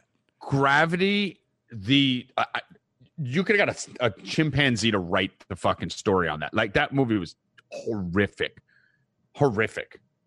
So it and Avatar had that in common. I mean, I wouldn't compare it to Avatar because Avatar I saw what fucking six years, seven years earlier, and it was kind of like, oh wow, this is cool. They're doing shit that I haven't seen. This is kind of like a cartoon and real life and all. Like it was kind of merging worlds and stuff. And I thought that Gravity is just like, dude, you got six, seven. You better destroy Avatar if you're doing that. Like Gravity was just a fucking snore fest from start to finish. It was cool graphically. It was cool, but I mean, fuck, there was the dialogue was dog shit. Yes, in that it's- and, and so was Avatar. Like- so I, I don't get what your difference. True, but. Avatar was first. Avatar. That's why I said you got to give credit to kind of, kind of being that outrageous kind of, kind of uh, visually stimulating Yeah, show but, but, before. but, but, but it's not visually like it's visually stimulating the fact that hey, James Cameron came up with this 3D idea with like hey, I can make computer effects that make like fake, And it was fake- fucking cool. Fake spaceships look kind of real. At least with Gravity, like they're in outer space. It looks like they're in fucking outer space. Like that's. I mean, I know you think the the Earth is flat and outer space doesn't exist, but you know, for the rest of us, But you know, James Cameron, one of the few conspiracies I don't think. James one of the Cameron went to the Titanic. Okay, so he's like a method director. Method director. I, I, I've can't. I can't stand James Cameron. I'm sorry, I just can't. I will never see another one of his movies ever. I won't give him a dime. I can't believe you don't like True Lies. That blows my mind. No, That- I- I- that's another movie that you just fucking turn it on and enjoy. It, it, I'm biased because I despise James Cameron so much. I'm sorry, I, I can't get over it. You guys saw Schwarzenegger get drop kicked the other day. I did. I, I read about it. Since yeah. we're on the True Lies topic, yeah. The uh, the unfortunate thing for Schwarzenegger was he actually got drop kicked. I think where was he? Africa or something? I don't remember where he was. Yeah, he was in South Africa. but uh, yeah, some dude just ran up from behind him and drop kicked him as he was taking a picture with some lady. he still doesn't have a security detail. I figured, Oh, dude, you got to fire everyone there. Like there was a couple meetings. Usually have security detail. No, there was. There just wasn't. They weren't good at their job. Like there was a bunch of guys there who were dressed like regular people. But the funny thing is, if you see, it looks like he got his ass kicked when you see it from the one angle facing Schwarzenegger. When there's another camera view from behind him, bro, he didn't move an inch. The dude drop kicked him. He went up half a step and then turned around like a fly just hit him. So all of you out there bashing Schwarzenegger, saying he got his ass kicked. First of all, it was a cheap shot. Second of all, he didn't budge. Go find the other camera angle. Uh, how- Props to I mean, props to the fucking Schwartz. he's also fucking 71 years old. That's what I'm saying. like people are like, "Oh, Schwarzenegger got fucked up." Like he's 71 and he got hit from behind. Like why are you trolling him? Like I'll hit you from fucking behind. I'll kick your ass, and a tire iron got hit from me from behind, and Yeah. that fucking hurt. 71 year old who got assaulted without looking. He- he's he's, Yeah. a, he's a pussy though. And the funniest thing, he didn't move. Like when you watch the other angle, he literally went up a quarter of a step and turned around like a fly hit him. Uh, final thing about these movies, I don't know if you've seen it, but people kept mentioning this movie in my uh, in my comments, and this was not intentionally left off the list. But Drive is one of the worst fucking movies ever made. It's horrible. It has a great three minutes at the beginning, and that's all that happens in the movie. I was gonna say the beginning of that movie is very good. The beginning's great, and then that's it. Nothing happens. I'm kind of with you. They could. I mean, I, I they, they didn't even need to hire Ryan Gosling. What's funny they could, they is could I have had actually- a Ryan Gosling cardboard cutout be in that movie. I'm actually a f- big fan of Ryan Gosling, considering that I'm an extreme alpha male. Um, It doesn't sound like, like with these with, the, with these takes. It doesn't sound like it. Well, some that's what I'm saying. Sometimes my movies tend to tend to kind of dribble over into the beta side, but uh, I'm actually a, I'm a big Ryan Gosling fan. Good to know. I, I actually didn't think The Notebook was terrible.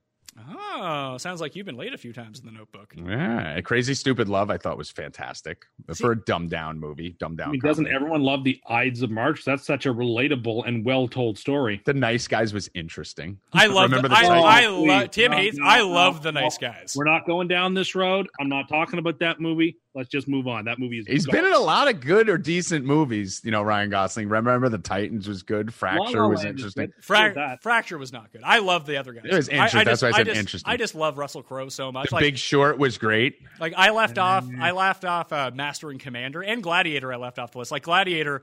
If we're gonna have a discussion about like again like nitpicking movies, go back Biting and look at- off. just just the people in Gladiator wearing like jeans. Yeah, no, Gladiator's fun. Gladiator's fun, but Yeah. it's not great. Yeah, Gla- it's good. Gladiator's good. It's another one of those movies. Chuck it on. It's like you're hungover. It's 11 a.m. on a Saturday. Chuck on fucking Gladiator and sit back and mm, enjoy yourself. Gladiators kind of did. Kind Gladiators kind of like Facebook to Braveheart's MySpace. That's the way I look at it. Well, yeah, I, I, I can kind of get that. Tim's a big MySpace guy, though. He's very upset when it shut down. Like, Well, that's what I'm saying. Like you can you can argue that like without Braveheart, Gladiator, you know, Gladiator basically bit off Braveheart. Was It did, but, very, but very Braveheart similar. was first, and it was better. right. I, I I think MySpace was better than Facebook. I think Facebook's a shit job. I preferred MySpace. I'm with Tim on that. Tim on that. I mean, I, I actually think Ridley Scott does a better job than Mel Gibson in just about everything he does. So I actually prefer Gladiator to Braveheart. Really? Oh, okay, so I'm with Pat. So If- let's. if no other reason than I think Joaquin Phoenix's villain is a, a believable villain, whereas Longshanks in uh, a- as with most Mel Gibson stuff, he just makes the British look terrible. So uh, Longshanks in uh, in uh, Braveheart is just completely a caricature and an unbelievable villain, defenestrating people and just and I, I don't I don't buy him. Whereas I think Joaquin Phoenix as uh, Commodus is like one of the better He did crush that role. He crushed that. Both great movies. So, so everyone's see, already see, see, there you go. T- If you take the British out of Apocalypto, boom, you have a great movie. That's right. There's no one from Mel Gibson to bash in Apocalypto, so uh, you know it doesn't- play to his various prejudices. I would say like like uh, other like is when people start commenting about like what are the best movies, like people are giving out like their favorite movies, and I don't know, like if we're talking about like because the question was what is the best of the millennium? There might be just like random movies that you like. Like I was thinking about like Black Hawk Down. Black Hawk Down is an awesome movie. It's nowhere near one of the best movies of the millennium. Do you know what I'm saying? No, my goodness, no. Like, but it's a great movie. Not even close. But like it's a movie you throw on. It's a great war movie. And that Uh, that has a a very good. I, I that has a, a, sneaky star-studded cast too. Like a before, like it started like Josh Hartnett's big in it, but you have like Ewan McGregor, Tom Sizemore, Eric Bana, William Fichtner's in it, Sam Shepard's in it. Like you go down that list, and it's just a lot of people that became bigger than they were at the time too. And you hadn't really seen a movie like that until it came out. I was just floored in, in looking back at it at how many amazing movies came out from like 98 to 2001 like in that one period compared to how many movies have come out in the last five ten years and you said it's probably tv It's and TV. stuff like that but, T- TV has taken away all the good but talent. wow i mean it's just there's just fucking nothing now compared to what i mean we had matrix lebowski fight club american beauty memento gladiator mulholland requiem shrek lord of the rings uh, american psycho six sense saving private ryan like all these were out in like a two year period Yeah, like and- that's that's but- insane Well, the the big thing to look at it too is one of the main reasons that a lot of these movies went away is because they don't make movies for that amount of money anymore. Like you don't see the forty million to sixty million dollar movie, and a lot of those movies are that movie. So either those movies are like Netflix shows now or HBO shows, or you get a movie that costs twenty thousand dollars to make or three hundred billion dollars to make. Like there's no in between movie anymore. We lost all of, a- we, we lost all of that to TV. do you now. think do you think it's partially Uh, because i see it a little bit chicken and the egg right? Like is it because a lot of shitty movies coming out were coming out in like the mid 2000s that caused everyone to go to tv or is it be, or is it the other way around where everyone went to tv and that's why shitty movies started coming No, it it started like that because the creative control that you got to like to lure people to TV in the first place is not the same way that you would work through the studio system. So like there are certain directors that get carte blanche to do what they want, but they're very few. Like P.T. Anderson and Wes Anderson are two that can make whatever fucking movie they want because that's part of the deal with them signing up. They get final cut, they're going to write it, they're going to direct it, they're going to cast it. It's going to be their vision. Most people have to work underneath the studio system, especially now because these movies make so much money. Like the Marvel movies, like you can be fired at a moment's notice if you don't do or if you don't even, they don't even like what you're doing at the studio, you will be replaced because the investment is so large. To lure like the auteurs and the people who make really good movies over to the TV side and like streaming TV, what I'm talking about. They're not making like two and a half men, but like even getting David Fincher over on Netflix to make like Mastermind. It's like, hey, you can do the first two episodes of this. And he did the first two episodes of House of Cards too. Like, we have this cool story. You can shape this show It's kind of what changed the game yeah. a- any way that you want, and you'll get paid millions for it. And you can do whatever you want. And then you can just leave whenever you want to. No big deal. it was taboo for a while too for any actors to do tv that was another part of the problem And that's gone. Uh, all right, let's let's wrap up the movie talk with our number one answer. You have to give your number one answer. I know there's a million. We've been tap dancing around it. Gun to your head. Number one best movie from 2000 on. there will be blood, not close. Well, it is close. No country for old men, but it is close. I will jump ship and go Social Network. I'm going to go a little little more lay than you two there, so we can get all three. So if you haven't seen any of those three movies, make more sure you go see it. we were giving up the hot pick, the sleeper picks on the uh, the Yeah, No Mercy you're Pat real Mayo lame. experience crossover. Yeah. All right, Patty. Any final words, brother? Now, I would just like to thank Tim Undercust. Tim and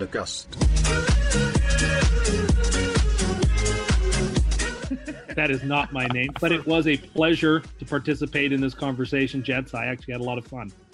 Uh, that was this was a good time. Follow Pat on Twitter at the PME. Follow Tim Anderson on Twitter at Tim Anderson eighty seven. Not a real Did person. you have is is there a, a Tim Andercuss troll account? No, there's a Tim Andercuss verified real account. The other one you They are talked about not is the verified. account. None of them are verified. I should, I should be verified. This is why I should be verified. So the be- because there are a million troll accounts of me, and for people to know the real account of me, I should be verified. yeah, but you can't run the other ones if you want to be verified on your own. That's the problem. Run any other accounts. This is all just a, a, a drive-by smear of me. So, oh, Tommy, we uh, we, uh, my one of my friends and I one day took the other Tim Andercust account and we photoshopped a blue check mark onto a screenshot of it and sent it to Tim and said that that account got verified and boy was he triggered. Did he go fucking crazy? and we told him that he couldn't see it because the account was actually him and then he was all freaking out. I was texting Gary and asking him to look for me. Oh God. Well, let's see if we can get Tim Anderson. 87 up to uh, what's your next goal? I know you have little follower goals here, Tim. Ten- Is it 7,300? Is it 8,000? I think you're you're a little far off from 10K to make that the next goal. yeah, right? that honestly, whatever at this point, whatever happens, happens. Eight would be nice, ten would be nice, but I would trade it all for a blue check mark. I can't believe MLB Model has more followers than Tim. I'm not, listen, I love MLB Model as That much as, uh, shocking. The, as much as the next person, but he does not. It is shocking. He does not bring the heat on Twitter like Tim does. It is shocking. It is it is absolutely shocking. So Tim, would you rather have 10 followers and a blue check mark or 20,000 followers and no check mark? Oh, I want the blue check mark. Although, unfortunately, people won't be able to see things. You wouldn't like, have anyone to talk to. to. won't though. see my banana rankings, for example, if I only had Oh my god. ten followers. That's true. Well, you need Pat. You need you need to pay get Pat on the payroll to retweet all your stuff to That's then true. accelerate it. But Tim Anderson eighty seven on Twitter at the PME on Twitter. I am at Tommy G on Twitter. Guys, thank you for coming on. A lot of fun. Check out the Pat Mayo Experience on iTunes, all over social media. Go to Pat's Twitter. You'll see links for fucking YouTube videos. You name it, you got it. Subscribe, download, review. Check out the No Mercy podcast on iTunes. iTunes. Subscribe, download, review, and then you can check out Elite Fantasy. You could find Pat on DraftKings, and you could find Tim just saying weird shit all over Twitter. So for Tim and Pat, I am Tommy G. Good luck. Stay cashing, motherfuckers. Mercy is for the weak. We do not train to be merciful here. A man face you, he is enemy. Enemy deserve no mercy. Ain't,